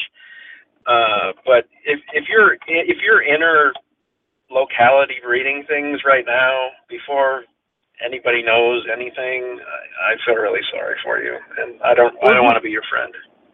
Or just scrub breeding things. I mean, it would be cool just to produce a clutch of pure Halmahera. Come on. Yeah. We haven't even gotten that down yet. Yeah. I mean, well, I mean, people get people get. I'm sure people get tired of waiting or tired of missing It's just not working. You know. nothing. Yeah. And they're like, yeah, I'm like, wow, I got this big breedable male. Well, hell, let's stick her with this carpet python, or let's let's do this or that. You know, Oh no. it's, it is. Well, I mean, I, I really don't blame them, I guess, but I sure as hell wouldn't buy one. And uh I don't know. How do you how do you market that thing? I mean, who would want to go? I, I guess there's always going to be that one guy who just thinks it's cool looking and wants to buy it, but like, There- yeah, there's hybrid. There's hybrid lovers out there. I mean, I'm sure Yasser would pick one up. Maybe I don't know. I know there were some. There were some Yuri and Jaya scrubs. Uh, yeah, a couple years, maybe a year year back or whatever. And I Yeah. almost, I almost convinced myself to buy them just to have them, uh, uh, because I liked at that time. I really liked both of those, um, those you know types of types of snakes. So, but then I was like, like no, what are, in you, one animal. what are you doing? Yeah. Yeah, what are you doing, man? So I, I passed, and they were going for cheap too. I mean, they were a couple years old already, and you know, seven hundred a pair or something. I was like, eh, maybe, maybe not. I don't know. Yeah. Yeah, But no, I, I want to go. the uh, the one that really took me was the uh, Boelens with the IJ. And he called Yeah. it the Colons. that The was colons. A oh, was my a- colons. cool, that was a cool looking snake. Oh, that was the worst name ever. Yeah, but it was it was cool looking. I mean, it was a I don't know. It, you know, in the Morelia world, that's blasphemy, but that was cool looking. Yeah. It's like one Yeah, of I'm those sure ones I could- just like I'm you sure just I could make some keep as a awesome things. You know, like like a, a badass jungle jet diamond jungle jag mixed with a Moluccan. I mean, who knows? that could that could make something really freaking cool. But Didn't they do that? Do it? I don't, Didn't they do The that? and Called moon- it they- a uh, moon python or something? yeah, there was a moon python or something. Somebody in Canada did it a while, ten years, twelve years Yeah. ago or something. Yeah. I'd love to see some breeding. pictures of adults of those. I throw Yeah, my, I don't know what my carpet rough they scale use. with a. I'm gonna throw my rough scale with a Moluccan and see see what I get. You know. no, I'm not kidding. No. You were banned from this show, Owen. Get Yeah, out that's what I was about to say, and, uh, and You today is my out of here. last appearance on this show. well, well, there's a new opening next week for a co-host. Yeah, it's like, you know, it's, Oh man. Yeah, I, I you know, I wish that uh I I think that I really did enjoy well, I still have some scrubs, but I think that like um, You want to sell them? you selling any? Whoa. You Um, sell 'em? I, ha- I have this one bar neck that was produced from, um, well, I think it's, well, I got it in 2010, and it's uh, one that uh, David Means produced. But, you know, for a while, I didn't think it was going to turn out like those, that one, the, you know, the one he had that was Rain. And right. uh, yeah. uh, I bought one from that pairing, and um, I th- for the longest time I thought it wasn't going to turn out like that. And then recently it just shed, and my God, oh my God, I'm like, woo! You're like opening up the, Where- the- you know, Where the hell were these colors hiding? yeah, you know. wow, it's gorgeous. But what a son of a bitch that thing is. Yeah. Uh, so I mean, some of them are that way. Some of them really want to kill you. That that big Southern girl I got, she she comes flying out of that cage, man. She wants to she wants to get you. I'm trying to I try trying to hook train her a little bit. Um, you know, just like the reticulated. So just open the cage, just touch her. But man, she'll she just like shoots from one side to the other and and gets all crazy. Even just the minute you touch her, I don't think she's ever been handled. Is the problem. Um, Oh boy. and I take her out very carefully, and uh, you know I have a I have a handling thing that I do. Um, it works pretty well, and once I get them out, um, I just keep them focused on something and keep them reaching to get to something, which Right. kind of preoccupies them with not wanting to turn around and hit you. Right. Um, and then I just hand hand you know hand under hand along their bellies and stuff, and uh, and kind of just not restrain them at all, but just kind of let them go where they want to go, and keep them keep them keep them in that flight that flight mode, and that seems to work a lot. I mean, it's really calmed a lot of mine down. Uh, at least it being accepting of handling, not obviously trustworthy, and I'm just going to let it crawl around my neck or on my shoulder or something, but uh, enough to enough to not be too scared about going in and hooking it out Hooking and it. putting a putting a putting a bare hand on it. Uh, and I'll start with gloves. You know, if I've I've got them that I know they're bitey, I don't, there, there's no need to get bit on purpose. You know, I use the gloves, and then I might take one glove off. So the the glove that's always farthest from the snake's head is a bare hand, and you know they get used to the they get used to the heat and that sort of thing. Mhm. Um, but it works pretty well, you know. And as long as you keep them reaching because they want to go somewhere, they they could care less about biting you. Now you go to grab their their neck or you get too close, you have to gradually work up to putting your hand close to their necks and, and close to their heads because that's the last place and the tails uh, mm-hmm. because that's the last. I start with the I start with the mid body and then I work on conditioning them to accept the, the tail, which sometimes ends up in swing around, bite you in the in the chest or whatever, or whatever hmm. extremity they can get their teeth on. uh, I go there and then and then work towards the work toward the neck and head and and just be gentle, you know, and watch them and if they start to turn, refocus them back, you know, where they're where they're supposed to be looking and you know, just try to act like a warm tree, I guess. Right. I mean, do you do you snake ever think you think that if when scrubs are more readily produced in the uh, you know in the hobby, do you think that they'll that they'll mellow out, say like with retics have and bloods and you know short tails and uh, IJs for that matter? I mean, pretty much that seems to follow suit. Do you think that that day will come where they'll be you know, I don't think that the, the they seem to just be more aware, uh, similar to like retics. Uh, I've heard that with king cobras. Uh, they're just you know a little smarter. Um, I don't know. What, what's your thoughts on that? They're they're way smarter, that's for sure. Mhm. I mean, I I don't uh, I don't I don't think there's any other snake that I've messed with that's been quite so alert.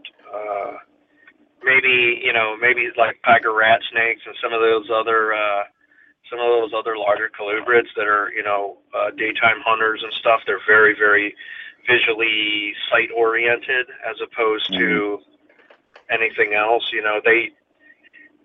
I, I just really hasn't haven't seen much that matches their their perceived intelligence. Um, but yeah, I mean, I- I've they're nasty. The ones I bred were I had a uh, a super super docile male. I mean, the, I I let my God, she must have been seven year old, nine year old daughter hold that snake at 10, 12 foot when when she was growing up. I mean, he you Right. could do anything with him. He he never offered to bite. He was totally chill. He was awesome, beautiful.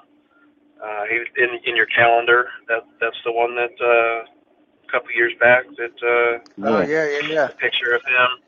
He was he was such a such an awesome snake, but then the female was kind of nasty, and you know the clutch came out kind of in between. You got yeah, there were some that were totally cool and you could hold them and they'd never they'd never mind, and there were some that were you know really crazy. But uh, yeah, I mean, I think if you breed calm snakes, you get calm snakes. If you don't freak them out, and they learn they learn over time that you know you're not going to hurt them. I mean, they they have to. I mean, if you're if if you're if you're able to tame a snake at all, then they must be able to learn, right? Right. Makes sense. So yeah, I mean, I Mhm. I think it's for breeding, and the more we the more we produce, and we've got tame animals producing tame animals. You know, uh, a lot of the reticulated uh, clutches are the same way. If you breed nasty animals, you get nasty babies. Um, so That, that would be an impressive animal if you could get a, s- you know, and I don't know. I mean, for most part, the scrubs that I've worked with in my collection have all been pretty chill. I don't, I haven't had that Mm. many that have been, you know, insane until I had some from Owen, and then they're just. There you go. That's it. Yeah. See, we just here we raise them mean. We just like to make you know 14 feet of death. So Not, none of mine are trustworthy. yeah, not, Oh, not yeah. like that one. I like that one I had. I mean, I could do anything with that snake, but but these guys, I have ones that you know my Moluccans. They were they were cool at, when they were little, but now they're uh, they got some teen angst, I guess, because they're uh, they've taken some weird. You know, I wouldn't expect it, and they've taken some weird shots at me. Haven't connected, but uh, and you know they they're getting to the size where they've got a good you know three foot strike range. So you, know, you bend over and you you get one whizzing by your head, and you're like, oh shit. what the hell was that? Yeah.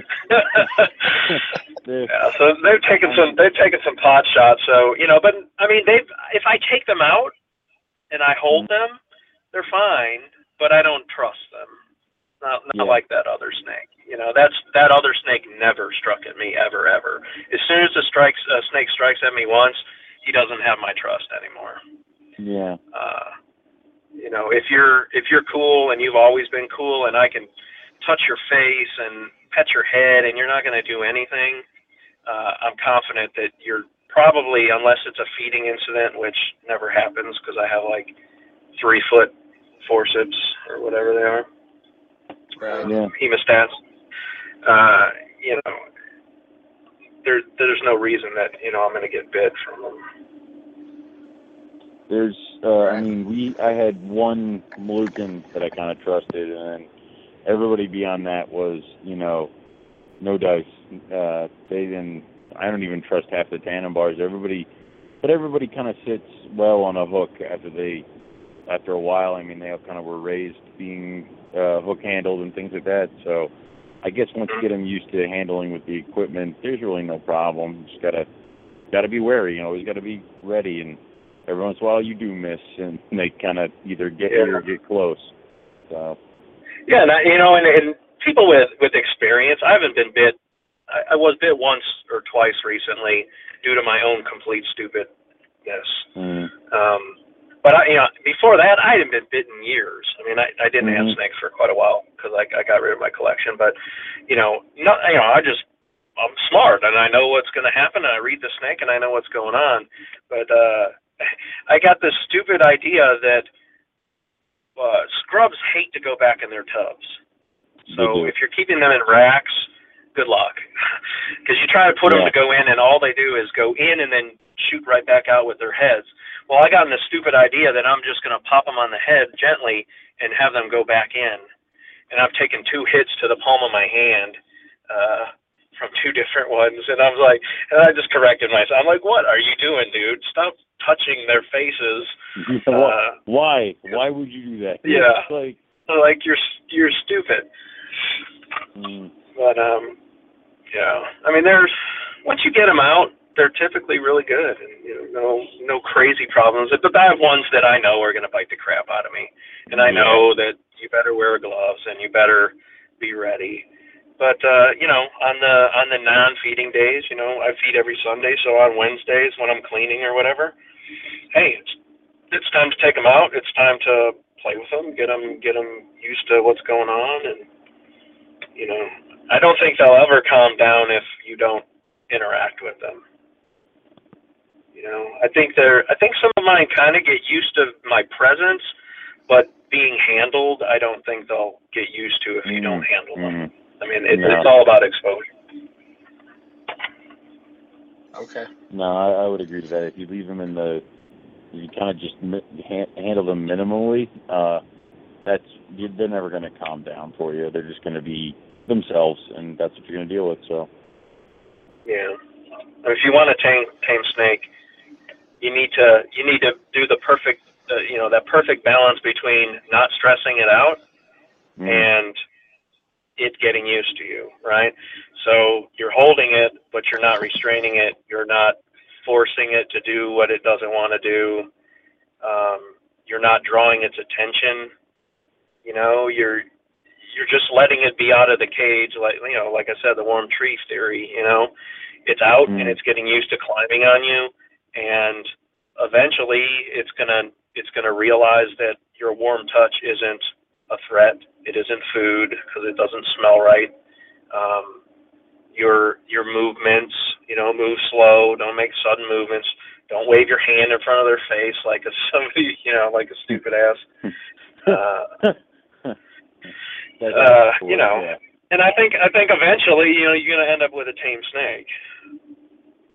It may take. Five years, but I think eventually it'll happen. Right. Yeah. You'll have a And the more you interact with them, the more you learn. You learn about their habits. You know. Mhm. Well, I know this one. If you if I touch it right there on the neck, it's going to spin its head super fast and nail me. Yeah. Um, yeah. You just you learn how they how they react, and you know, and Mhm. then you can kind of anticipate what's going to happen, and you know, you can take a big one out that's nasty and take it outside and play with it with the hook and know how far it's going to strike, and you know, try to try to work on turning that that fight into flight and getting it to just move away from you instead of always being so defensive. Mhm. Right. But you don't want to Yeah. stress it out and at the same point, right? So that's where that Right. balance is between I'm going to hold it, but I'm not going to I'm going to not I'm not going to purposely keep touching its neck over and over and over and over and over because that's just going to reinforce that it's mad and and it, you're messing with it, you know. It's got to be it's got to kind of be calm, calm, deliberate handling. Yeah. Kinda Yeah, it seems uh, like let uh, it let it don't freak it out too much. scrubs are a uh, a test in patience. You know, it's all Yeah. around Yeah, patience. That's it, uh, in all in all in Yeah. all around, absolutely. yeah. Cool. So keeping, uh, keeping them alive, keeping them feeding, getting them to breed, keeping them nice, making them nice. Yeah. Yeah. so I, Way lots of patience. But it wouldn't be fun if it was easy, right? Yeah, of course. Oh, do you uh, do you what would be if you're getting a wild caught scrub? Um, Yep. And you have uh, you know, it, there's one that presents itself, and you have to you have to grab it. What would be the number one thing you would say as far as acclimating that successfully? Someone that you know, may be interested in getting into uh, the scrubs? Uh, well, I've acclimated quite a few, so I'll, I'll I think I'm pretty experienced on that. Um, when I get my animals, um, the first thing I do is, you know, I, I treat them for external parasites, even if they don't have them. Uh, you know, prevent Provent-a-Mite the cage, or you know, whatever your whatever your preferred method of of getting rid of mites and and that kind of stuff is. Um, obviously, don't spray it on the animal itself, uh, but just treat the cage. Uh, I set them up, definitely for something that's new on, you know, craft paper, newspaper, paper towel, something that's going to show any uh, any mites that are dying or whatever, so you can kind of gauge the the outside health of the animal. Mm. Uh, I set them up minimalistic. They've got a hide and they've got paper towel or, or you know something, some kind of easy easy substrate. Nothing, uh, you know, no aspen or any of the other stuff to start with. Um, and I leave them alone. I don't touch Mhm. the snake at all until it's fed for me.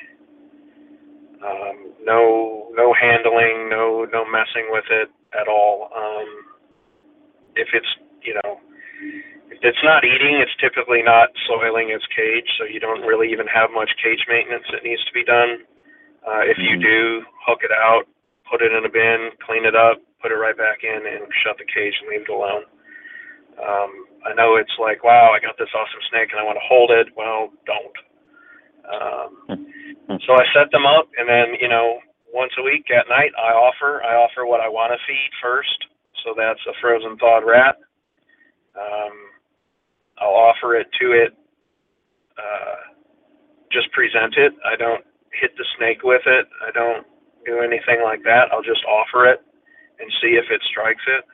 I will move it a little or pull it away. Sometimes an away movement gets them to uh, gets them to strike and, and, and pull it. Uh, you got to be careful uh, with the nervous ones that you don't do anything after they take it if they if they do hit it that way because a lot of them will just disengage really quick and uh, and then not eat the rat. So some of them you have to let them hit it and then just stand there frozen until they swallow it because you know even shutting the cage or sliding the tray in or whatever is going to make them not eat it. Um, so that's the first way I try to offer stuff. Um, if that doesn't take, I do the the you know I do the rat. Uh, same thing, frozen thawed on a on a tray. Just open the cage, set it in there, close the cage, and see what happens in the morning. Uh, if that doesn't work, I'll try other rodents like mice or ASFs or something of that nature, chicks, quail, whatever you want to do. And you kind of got to cycle through. Uh, I didn't have any luck with quail or chicks getting my Halmahera started or anything. It was mice that that uh, that did it. Um, I wouldn't. I would really shy away from using uh, a live rodent of any kind, obviously for injury reasons, but also because it can just freak them out even more. And and I actually and I actually think that they associate the smell with the fear because I've I've freaked out scrubs that have been eating perfectly fine on rats, and I went up a size on the rat, and he and it didn't take it, and it kind of freaked out with it, and then it wouldn't eat rats at all, and, and then I got it started. But as soon as I offered a mouse, it took it right away, and then as soon and if I scented a rat with a mouse, it would eat that. So, and it had been eating rats for a year, you know, for for months or whatever. So, you know, you just got to be careful with what you're with what you're feeding and not freak out the snake. So I'd stick with frozen thawed or pre-killed. You know, some of them are weird and don't like them wet. Uh, so the you know pre-killing something and just leaving it in there uh, would be the next option.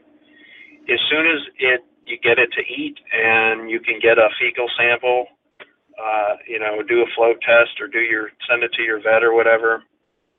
I don't have a good snake vet down here, Uh, so I tend to do all my floats and stuff myself, uh, you know, and see what's going on uh, internally in the snake. You know, maybe you know, give it give it whatever kind of wormer or whatever it needs to uh, to clean it out. Uh, to do that, I just I know you know it's eating, so I don't I don't put it in the snake's mouth or anything. I just inject it into the prey item Uh, uh, and let it do its thing that way. So then I know, you know, that it's clean inside and out. So I know it doesn't have any potential health issues. I've got it set up sterile. Um, it's got a hide box. It's got, you know, water. The temperatures are right. Don't mess with it. And then, you know, once it's somewhat established with eating, then then I start with, you know, some gentle handling or or that sort of thing. I mean, over the course of you cleaning its cage and stuff, it's going to be hooked out. It's going to be handled. Uh, but you can Mhm. start doing some some more detailed, you know, handling sessions. Right. Um, another thing that works with handling is uh, is cooling them off with water. okay. Really? Yeah, for some reason, uh, if I got a really pissy snake, I'll hook that snake out and I'll take it and I'll put it in the in the bathtub in some just not cold water, but just just lukewarm water. And the snake, they typically don't like it. And what happens is they get into that total flight mode, and then they're they've lost the they kind of lose that weird craziness and they're okay with being handled it cools their body down, so I don't think they're as amped up and warm and ready to kill you. Um, I don't know, but it, it's worked for me. I've had lots that I've been able to just get wet and then I handle them. Huh. So I use That's that's, another weird kind of thing that I use. Uh, that's it. I mean, you want to make sure that the snake is clean and it's comfortable and it's eating before you mess with it, really. And if it doesn't eat, you don't touch it. Like I, I want to hold my Timikas so bad it's not even funny, uh, but they haven't eaten. They haven't eaten for me yet, so I can't touch them. There you go.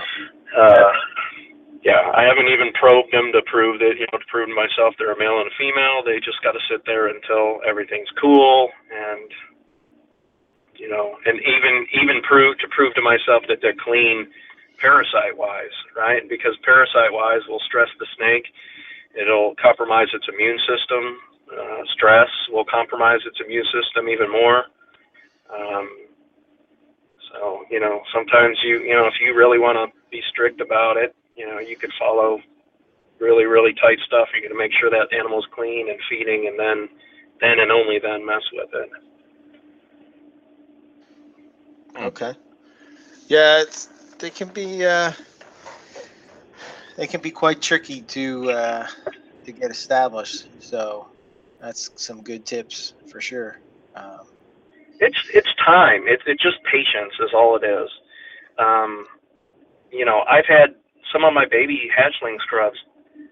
One of them went six months before it ate, and it survived.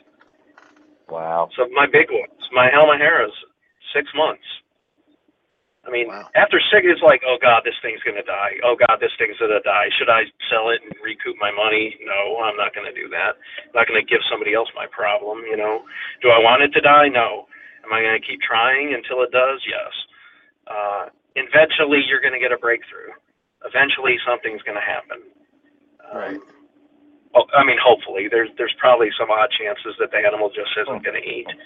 Um, but if it isn't, there's something wrong, right? There's some there's the temperature's not right. It's Right. it's stressed out. It's the humidity's wrong. You're feeding the wrong prey item. It wants it it wants it dry and dry and dead instead of wet and dead or or ru- you know smack them in the face with it or whatever. They're all going to be different. You just have to figure it out. Um, and then and then go from there and stick with what works. You know, if they take one thing, then stick with that thing.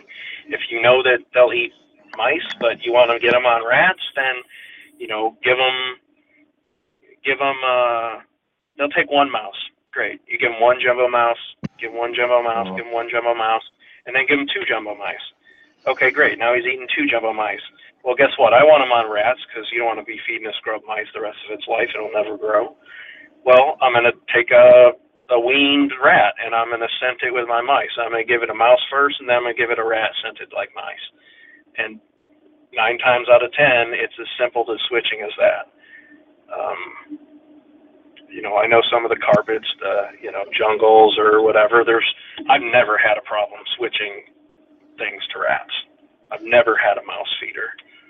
Um, I don't know. It, I, and I might just be lucky, but you know, it I've is never what it had that. is. You know, Yeah, so I you know, there's because something, I, if it's not eating, there's something wrong with it, either internally or or your husbandry or Right. or you're stressing it out, one or the other. right. It, yeah, I, I would agree to that because uh, I've never met a scrub that didn't want to eat. So Well, get yourself a Halmahera and then established happy ones is what I'm saying. Yeah. Once they're Yeah. rolling, I mean, they'll eat anything. So, yeah. Yeah, there, there there's some there's some exceptions to that rule. I have my Halmaheras are rolling, but if I try and feed it wrong, it won't eat. Mm. Yeah, it took Yeah. me years to get that girl that I have, you know, established to where she eats with a gusto. But Yeah. The, the the good thing about the Barnex that we had is um my one buddy gave me like a bag of like quail. And we're talking like they, they were they were adult quail and I'm like, what the hell am I gonna do with these? He just gave them to me and I'm like, you know that's shrubs and they just ate them like crazy. And then Oh yeah, you know, the, after on the quail after the bag of quail was gone, went right back under rats. So I do love that. And the the best feeders tend to be the Barnecks and the Southerns Mm. uh, and the Moluccans. Uh, my poor feeders are definitely my Halmaheras, and uh, this little Aru girl is giving me some giving me some pain. But I've never um none of my other scrubs that I've ever had, you know, the Wamenas and and uh, the Tanimbars and that kind of stuff. I've never had problems with them directly just taking thing up, taking stuff off tongs. But um, my Halmaheras, they don't want to eat off tongs. They're they're so they're so shy and uh, and submissive almost. Uh, they don't even want to strike at me. They they hide and they wanna they wanna run the other way. The male will light you up, but he he'll actually take one off tongs as well. So it's kind of their you read their personality. If it's a shy snake and you present a rat and it doesn't want to take it, then guess what? Present the rat again the, the next week and and and watch your feedings. You know, if it doesn't if it doesn't eat, don't do it three days later, seven days. And believe me, Yeah. after six months of waiting seven days each time, it drove me it drove me nuts. But it, it will work. I mean, it, it will. At some point in time, it's going to work, and they're going to take something. So right. just be calm and be patient, and Mhm. you know, and and read the snake and understand what's going on, and, and try something different. Right. Well, that's good Very cool. advice. Um, we are about to run out of time, so uh, Oh wow. that went quick. See? And I thought I if I thought I had nothing to talk about. Yeah. I just ramble. I just talk and talk and talk. That's good. That's That's the how that that's the best kind of guest. you Yeah. know, because then they can uh, talk about uh, what they got going on. Um, cool. So, do you have any uh, info you want to put out there? Do you have a Facebook page, a website, uh, anything as far as that goes, where people can see what you got going on? Or Uh, I just have Facebook right now. I've uh, I've dabbled Okay. in in websites, but you know I don't want to do a I don't want to do a natural history locality type info website because I don't know and I don't want to rehash what's already out there. Uh, Right. And I'm not currently breeding, so I don't really want to do a, a breeding thing. So I have Facebook. You know, it, I post a bunch, bunch of my pictures up on the either my personal uh, account or the uh, Scrub Python group uh, on Facebook. Um, The there's also group? that other group that I have, the My Scrub group, the U.S. Uh, U.S. Uh, Simalia Keepers and Importers is the name of it. Um, okay, but it's it's a closed group as of right now, and you know, there's not much on there to see other than uh, you know a couple pictures and, and things that I'm until I figure out what I'm going to do with it. Um, is there a Carpet Fest South? Because Mm. us people in Texas uh, Southwest. are and missed and missing out. Yeah. Carpet There's Fest in Texas. South. Yeah. Yeah, I mean, there's a lot of breed, a lot of breeders in Dallas and that kind of stuff. Someone needs to put something together because I'd I'd sure like to come and see uh, some of the stuff that's going on and talk to some of the guys. Bill Steele's Yeah. coming to the Northeast Carpet Fest, so we're taking a breeder from Texas. Oh, so they're coming up there. Yeah. Well, maybe one of these years I'll I'll make the trip. Sure, There you it'd go. be awesome. Yeah. Well, there's going to be a uh, a Southeast Carpet Fest in Florida in And the November. Southwest one in California. Yeah. Yeah. So There's nothing in the Yeah, I think we need to go. I think we need to golf Need a one in Gulf Texas. Coast third third coast carpet fest or something. there you go. nice. Hell, maybe I'll host it. I don't know. I don't have many carpets. I mean, all my carpets are. I have some, but they're all sold and waiting, waiting to be picked up. I have, I have a whopping one egg in my incubator. uh, Nice. from a from a ridic a ridiculously botched uh, caramel tiger clutch. Oh, man. oh wow. But it's it's good. It's I'm gonna have one hatchling. Uh, hopefully, it's I'll probably miss the odds and get a totally normal coastal and be like, great, totally no, a totally normal coastal male, and I'll be like, hmm, okay, Hooray! yeah. Uh, well, that's a good but time. She you was, uh, start- Go ahead, sorry. What's that? I mean, if you if you start a a Gulf Coast Carpet Fest, I'll send you a carpet to have for the Carpet Fest, and you send it back. So you know, can rent one. Wow, just have everybody bring their carpets to show off. There I'll just go. host it or something. There you go. That's a good time. All righty, guys. All right. Uh, I think that's all I had to talk about, and I appreciate you uh, having me on. Yeah, Definitely. absolutely. It's always fun. Yeah. So, uh, when you have some more updates, let us know. You're always welcome back. We'd love to hear, uh, you know, uh, what's going on Scrub in the scrub world. So, uh, Yeah. you know, feel free to let us know. All right, cool. We'll do. You guys take care. All right. All right. Thanks, a lot. Very good. Well, I hope that uh, gave some of the listeners their scrub fix, and uh, you know, a lot of info the Leave Us there. alone.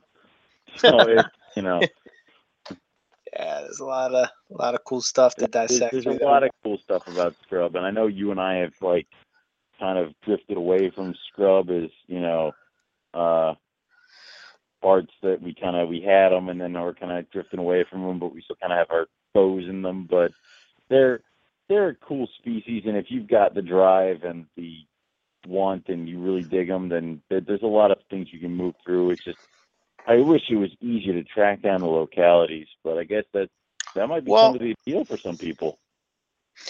Yeah, that you know, it's some. What do they say? Sometimes it's the hunt, not the uh, Nah. not the uh, the end game. Well, but I uh, mean, we, we we experienced that here. I mean, I like you know uh, how many days was I screaming about rough scale pythons, and then I finally got the boys. I mean, you know, and I'm still screaming about rough scale pythons, but it's like it, sometimes the hunt is just so much cooler, and then you get them and you love them, but it's like you know these things you pined over for like months, like you with imbricata.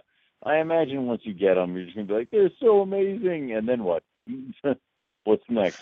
So, Yeah. Well, you know, I, yeah. I mean, man, I'll tell you what. If you know, often I say, well, I think, but if you really want to do something, then you just kind of have to make it happen. You know, and in the back of my mind, I still have that dream of like one day having this, you know, like this facility where I keep a spe- uh, uh, you know, a pair of each species of species of boas and pythons and like i mean how cool would that be to go and see? I mean come on man. You're not going to tell me that you wouldn't love to go and check that out. So much so that you know when we were at matt's the other day uh, taking pics. Um, on the way up, me and Zach were talking about. Um, I said, you know, I think Owen wanted some zebra head albino stuff. I wonder if I could trade him a zebra head albino or zebra jag head albino for like a pair of those uh, Dominican boas. And Zach turns his head and he's like, "What are you going to do with Dominican red mountain Did boas?" Jack, And I was honest like, to God, talk you out of doing a trade with me? I'm gonna kill him. and I was like, "I don't know. I'm They're trying to get cool." rid of these damn boas. You son of a bitch. yeah." He almost, he almost, you almost had me, man. I was like, uh, you, you, know, oh my, oh. no, I still, I still might do that. You know, uh, No. we'll talk, we'll All talk. All right, all right, all right, all right. Zach's not allowed to come in the snake room. You and I are gonna come and we're gonna check out the boas. Okay, we're gonna talk. Keep him over there. but it was like you know fun. i just just think about like that uh you know i mean if you if i have like 150 snakes in my collection now i mean to to have a pair of you know Is it is it bad that T- Timor pythons have kind of been calling my name?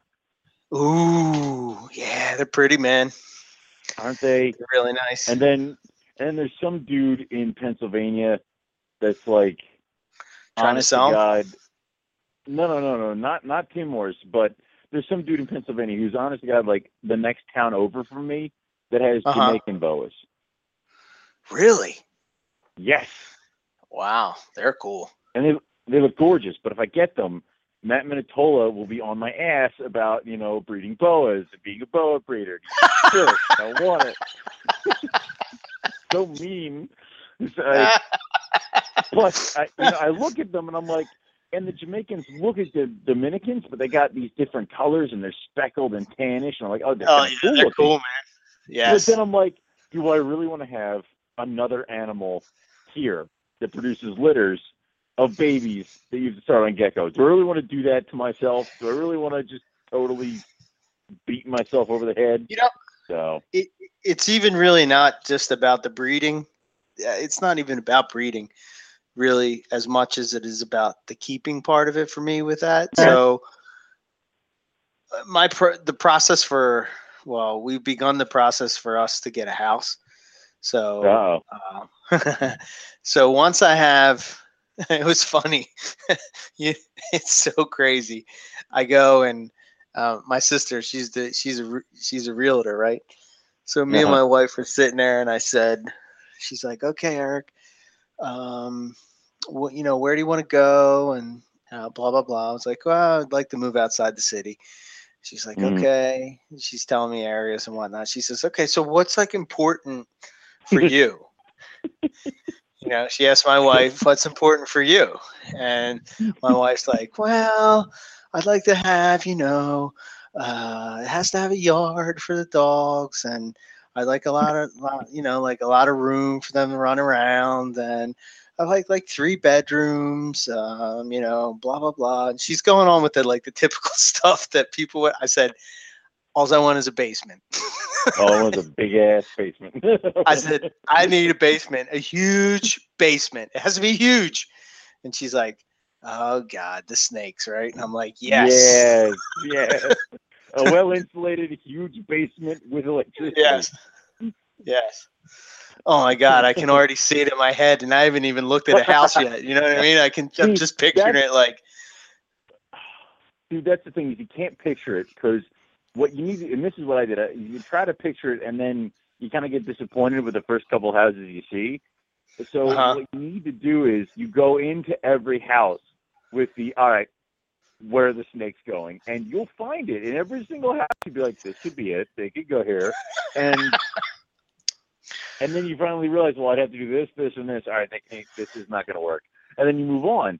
So before I ended up getting the house that I got here, I put in an offer at another house where Mhm. the the guy the the owners had converted half of it into a woodworking shop. So Mhm. he had insulated it. It had a, a sink inside the thing, and basically he turned a two car garage into a one car garage. And I'm like, Mhm. done, done. The snakes will go here. And it's like, I like the rest of the house. Yeah, yeah, sure, sure. But the snakes will go here. So you know, and that that one didn't work out, and I was kind of bummed out until I found the house that I ended up buying because you know, I walked right downstairs and I'm like, the snakes will go here, and it's like perfect. So Yeah. Yeah. Yeah, it was like so we looked at like we looked at uh, a couple online and my sister has has seen some of them. So um she's telling you know, she's like equating the size of of what the what what the space was. And Mhm. like you remember Buddy's basement? Well, the one was like two times the size of that. It was huge. And I'm like, "Oh my god. That would be perfect." But so much room for activity. here's here's the free yeah that's great but here's the problem uh, the- the thing that really like holds me back is the space issue when that's no longer an issue yeah, that could be trouble that could be Yeah. trouble yeah. And you know what? You can expand your snake room, and you can like get it huge, and then all of a sudden you're like, "Holy crap! I've run out of space again." How did I do Yeah. that? I didn't get that many new ones, and nothing really worked out that bad. But it's like, yeah, all of a sudden I'm out of space again. Crap. So i I think i think if i had the room mm, probably what I would do is I would have my breeders and I would keep my breeders the same way that I do. But I would at least have one animal per species that I keep in a nice display cage, mhm. you know, and oh man. Uh, I, I be I'm gonna try to get the doors cut for my. Uh, I got to get the glass cut for my uh, my diamond cage that's in the living room, and I'm gonna start Uh-huh. getting that wired and planted before Carpet Fest because I want to make sure that it's all working out nice, and you kind of get to see where I'm going at with it. But um, that's gonna be so cool when they're big enough to move in there. I'm gonna be so excited. so Oh yeah. No, KJ, no one said Timors. Get that crap off the radio page, all right? No. No, somebody they just posted up pictures of their Timors on Mer, on the Morelia Python radio page, you know. Oh, okay. No, one said Timors. they want to see uh yeah, that's a that's a they're, they're beautiful too, man. You know. I think though that like I don't know. I, I there's so many pythons that I don't have. want it. You know, it's like the fact that I've heard from Jason Bale and he like he whips its tail and then just, just like musk and crap flying at your head kind of turns me off of the Timors a little bit. So I don't know. I never really hold my snakes all that much, so to me that don't. I'm, I'm not I'll really wait for you to bothered get by them, that. and then we'll see. You know, I'll, I'll wait You for know? you to do it. So, you know, Yeah, but I want. yeah, there, I mean, there's other. The way I figured is if I get like some, so if I work on my collection to some captive born and bred stuff that already Yeah. exists, and get that Yeah. by the time that uh, I would go to buy some of the the rarer stuff, hopefully someone will have bred it by then, and I'll be good to go. You know, hopefully. That would. The goal is cool. I for mean, me and you to have the complete Python taxonomy. collection. That's the goal. Well, but So- that's what I like about it because we were discussing earlier um, before the show. Uh, Dunn's pythons. You're like, I know you kind of want them. I'm like, I do, and he's like, and then you were like, well, I don't know how you feel about it. if I got them. I'm like, I'd be that'd be awesome because then I would know where to get them. I want you to get them. Go get them. Go buy them. I don't want to spend the money right now. But if you get Yeah, them, You I do it. Watch yours. And then later, Yeah. when I have the money, I can get them from you. So, I mean, and then it was the. Uh, it's perfect that way. it works, it works out fine that way.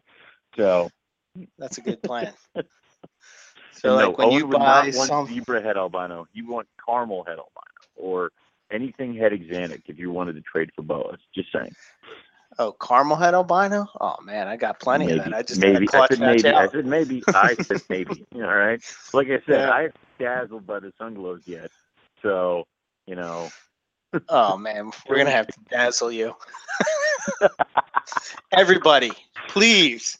This is what I need all the people No. out there in Radio Python Radio world to do. That's You not need fair. to They like PM. you, they like you more than me. So you know you need to PM. Owen pictures of sunglows, sunglow boas. No, that's not. No, those are boas. There's Boas now sunglow uh, Borneos or Bloods, I think they are. Um, not going to barrage me with with sunglow Sunglow corn snakes. sunglow corn want 'em to snake. Uh, I want them to see the potential. What do they call it? Sun kissed or something like that? I don't, um, or, I don't know. Starburst. I don't. You know. Was that Oh, you like know! every- I do not know. Was that like?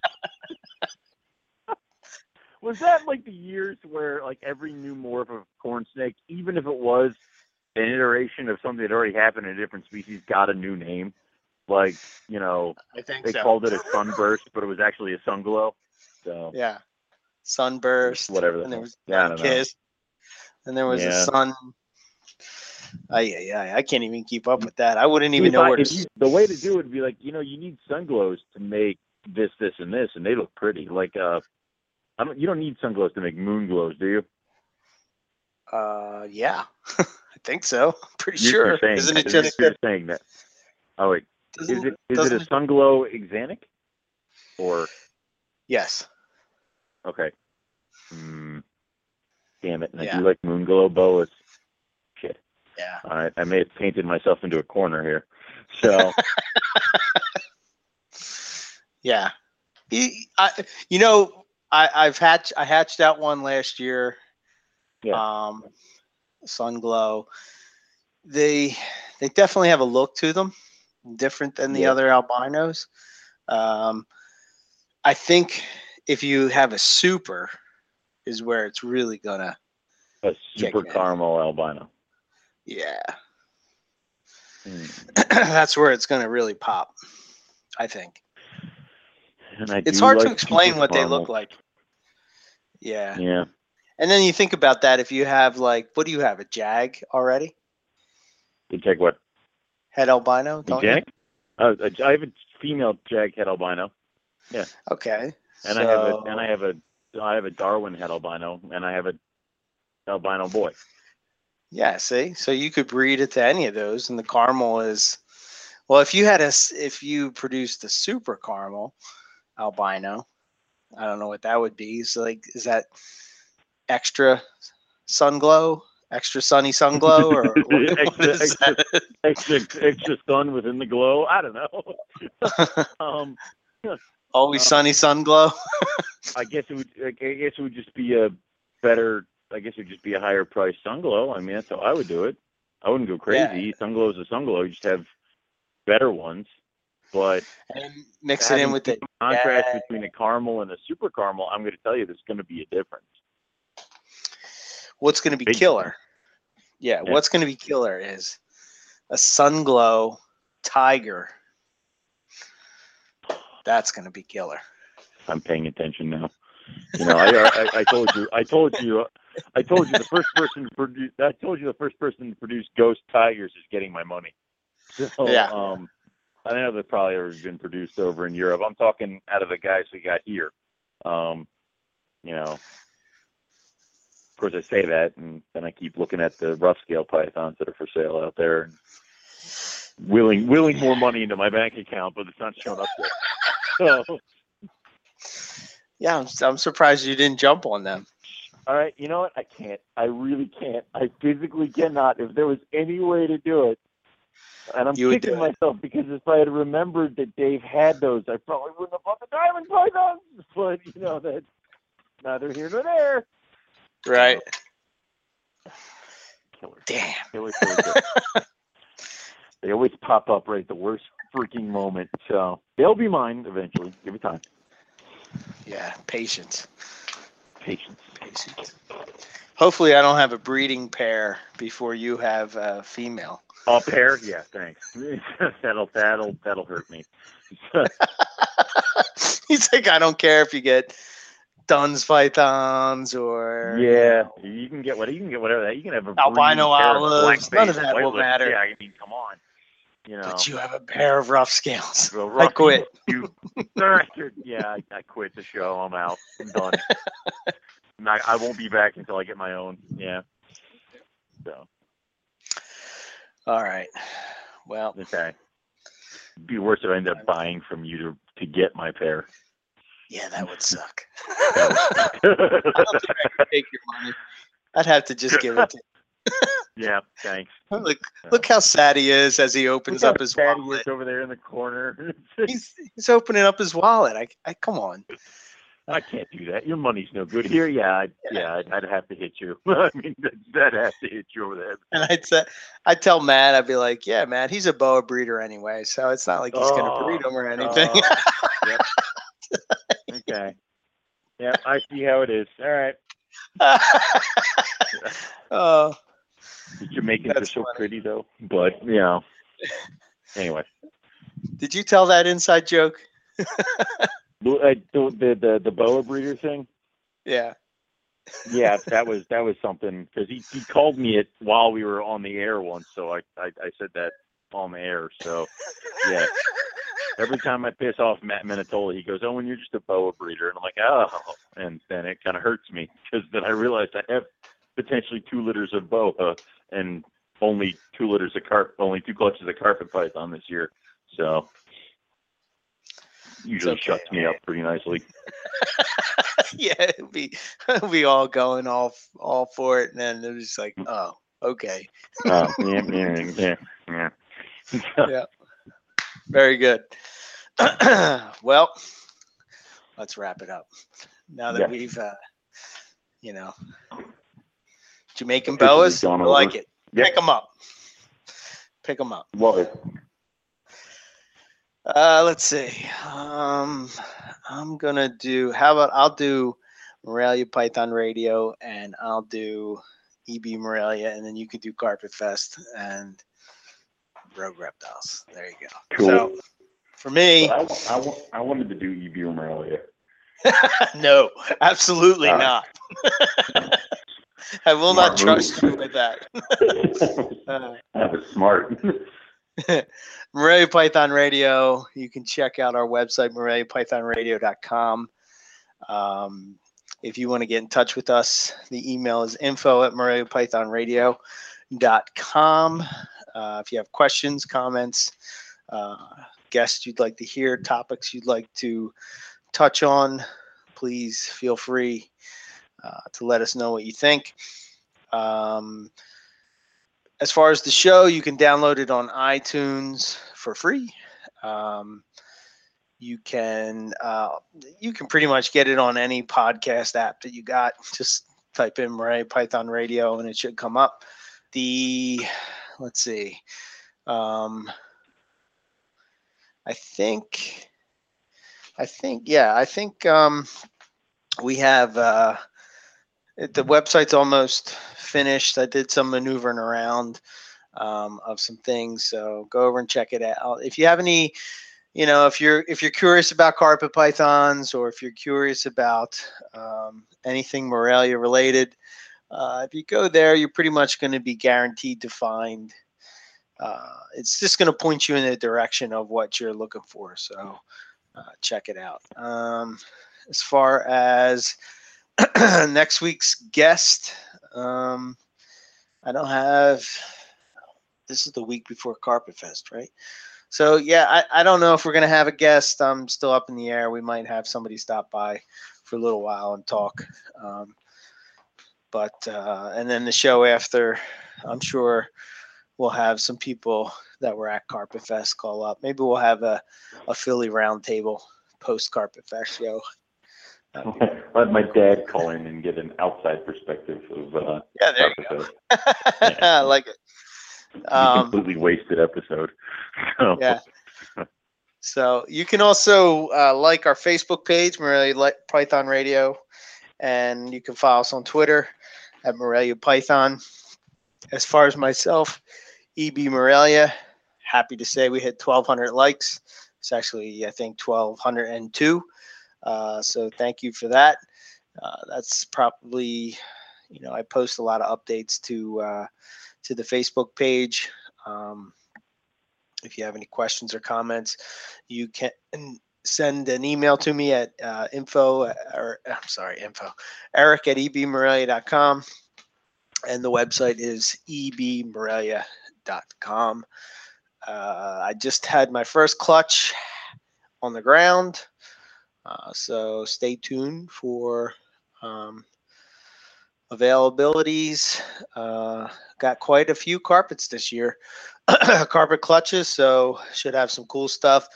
Probably the coolest stuff, and probably the stuff that um, is the that people will probably be most interested in is the citrus tiger stuff. So if you were interested in that, uh, stay tuned. and uh, Sure. hopefully we'll get uh, some nice tigers out of that. Um, hmm So I think that's yeah, that's it for me.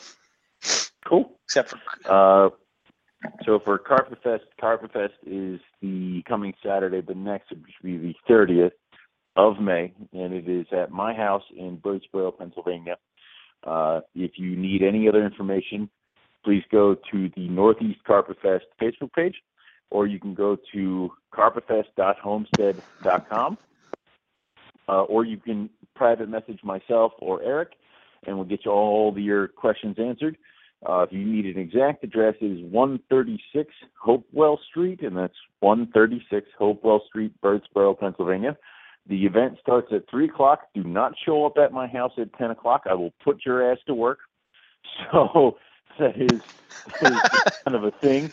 If you show up early, I will make you scrub something. So don't do it. 3 o'clock is when we start. Uh, everybody is required to bring a dish. Um, we pretty much have a lot of the main stuff covered. We're, we have burgers coming. We have uh, um, hot dogs. We're gonna have uh, actual like lobsters and shrimp coming. Uh, we've got beer covered. We've got you know utensils and plates covered. We've got some desserts covered. If you want to bring pretty much anything at this point, if you want to bring a side dish, if you want to bring you know chips, if you want to bring sodas or anything, bring what you want. You know, bring your favorite kind of food, bring your favorite kind of drink. We're gonna have a lot of stuff. It's gonna be a good time. Uh, if you need hotel uh, ideas in the area, there's uh, Nikana Lodge, the next town over, and then there's for the more higher end, there's a Holiday Inn, a couple more, a couple the other town over, over the other way. Both within pretty good driving distance, not too far. Um, I can give you those addresses if you need those. If not, just Google uh, hotel accommodations near uh, 19508. That's my zip code. Uh, so that's what we got. And um, also, if you're willing to come with us, uh, if you want to, Sunday after Carpet Fest, we're going to be heading up to Clyde Peeling's Reptiland, which is an all reptile zoo in Allentown, Pennsylvania. And that's going to be cool. Uh, I think we're filled up with the people who are going to come behind the scenes with us, but yeah, you can still come with us and still hang out. It's really cool. Like I said, all reptile zoo, and he, he Clyde does it upright. Uh, he built that thing up from being like a roadside kind of, you know, tourist trap to an AZA accredited all reptile thing. I mean, he's got komodos and stuff like that there, and their setup for there is awesome. I was there probably about two years ago. It was awesome then, so I can only imagine what they've done now. Um, Carpet Fest can be a good time. Also, starting next week, we have the Carpet Fest auction. All proceeds going to U.S. Ark. Uh, we got some cool stuff coming up on the auction. We just got a few more things today. I think we have a Mack Snow leopard gecko, and we have uh, Scott gave a voucher uh, for his uh, granite IJ clutch, and then I have a voucher. You have a voucher. We have the green tree python from Buddy. We have uh, Borneo. We have a we have bloods from Matt. We have a blood from we have bloods from Lon. Borneos. Borneos. Yeah, Borneos. Borneos. Not blood. Borneos. I I said I wanted to say Borneos, but I stopped and I went the other way. Anyway, I had it right the first time. Anyway, um, so yeah, I'm gonna get in trouble for that one. Uh-huh. and I'm having something from Zach coming down the Don't pipe. mind him. Um, he's just a blow. He's just a boa. I'm a breeder. bo- I'm a boa breeder. I make these mistakes. So um, if if you wanted to contribute to the auction, anything can be contributed. Uh, it can be an animal. It can be uh, a piece of equipment like a thermostat. It can be um, something weird like your company T-shirt, which I think I'm going to throw one of my new ones in there. So it, it can be anything you want. Um, throw it up there. If it goes for a buck, it doesn't freaking matter. It's a buck that goes to US Ark. We already have raised two hundred dollars from the sales of Carpet Fest T-shirts, so everything will be added to the access of the two hundred dollars. So rocking and rolling. Uh, if you have any questions, like I said, contact myself or Eric. Um, as far as rogue reptiles, we have two clutches on the ground that are coming up. First one that'll probably be hatching in the next couple of weeks will be our red tiger to red tiger jag uh, pairing. And then after that, we have our Hicon Tiger female to our Caramel Jag male. Uh, all other clutches at this point are up in the air because I have no idea what's happening over here. Same thing with litters of boas. Uh, the next show I will be vending is kind of up in the air as well because we missed the June Hamburg show. We had some trouble getting back in for in time for the August show. So we will we probably will not be vending at August, but we will be attending. The next show we will be vending will probably be the one after that, which will be October. So there you go. Other than that, that's all I got. So what we'll say is good night, everybody. Thanks for listening, and we'll catch you all uh, same time next week for some more Morelia Python Radio. Good night. Hey, Chad Brown here. You may remember me as a linebacker in the NFL or as a reptile breeder and the owner of Pro Exotics. I've been herping since I was a boy, and I've dedicated my life to advancing the industry and educating the community about the importance of reptiles.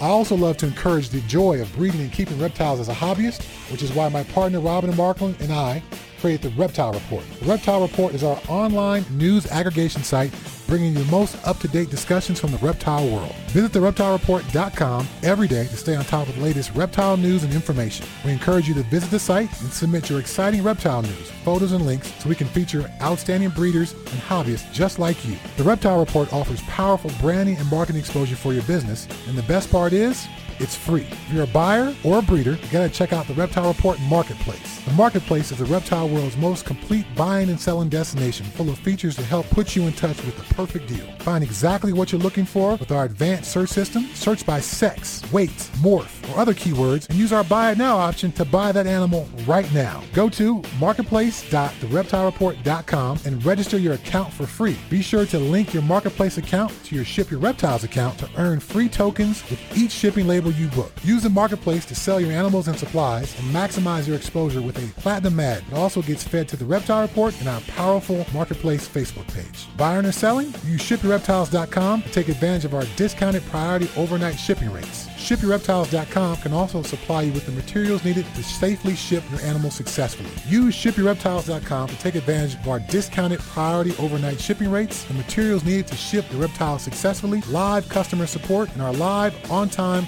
Arrival Insurance Program. We got you covered. Visit thereptilereport.com to learn or share about the animals. Click on the link to the marketplace, find that perfect pet or breeder, then visit shipreptiles.com to ship that animal anywhere in the United States. We are your one-stop shop for everything reptile related. Hello, it is Ryan, and we could all use an extra bright spot in our day, couldn't we? Just to make up for things like sitting in traffic, doing the dishes, counting your steps, you know, all the mundane stuff. That is why I'm such a big fan of Chumba Casino. Chumba Casino has all your favorite social casino style games that you can play for free anytime, anywhere with daily bonuses. That should brighten your day a little. Actually, a lot. So sign up now at chumbacasino.com. That's chumbacasino.com. No purchase necessary. Group. Void were prohibited by law. See terms and conditions. 18 plus.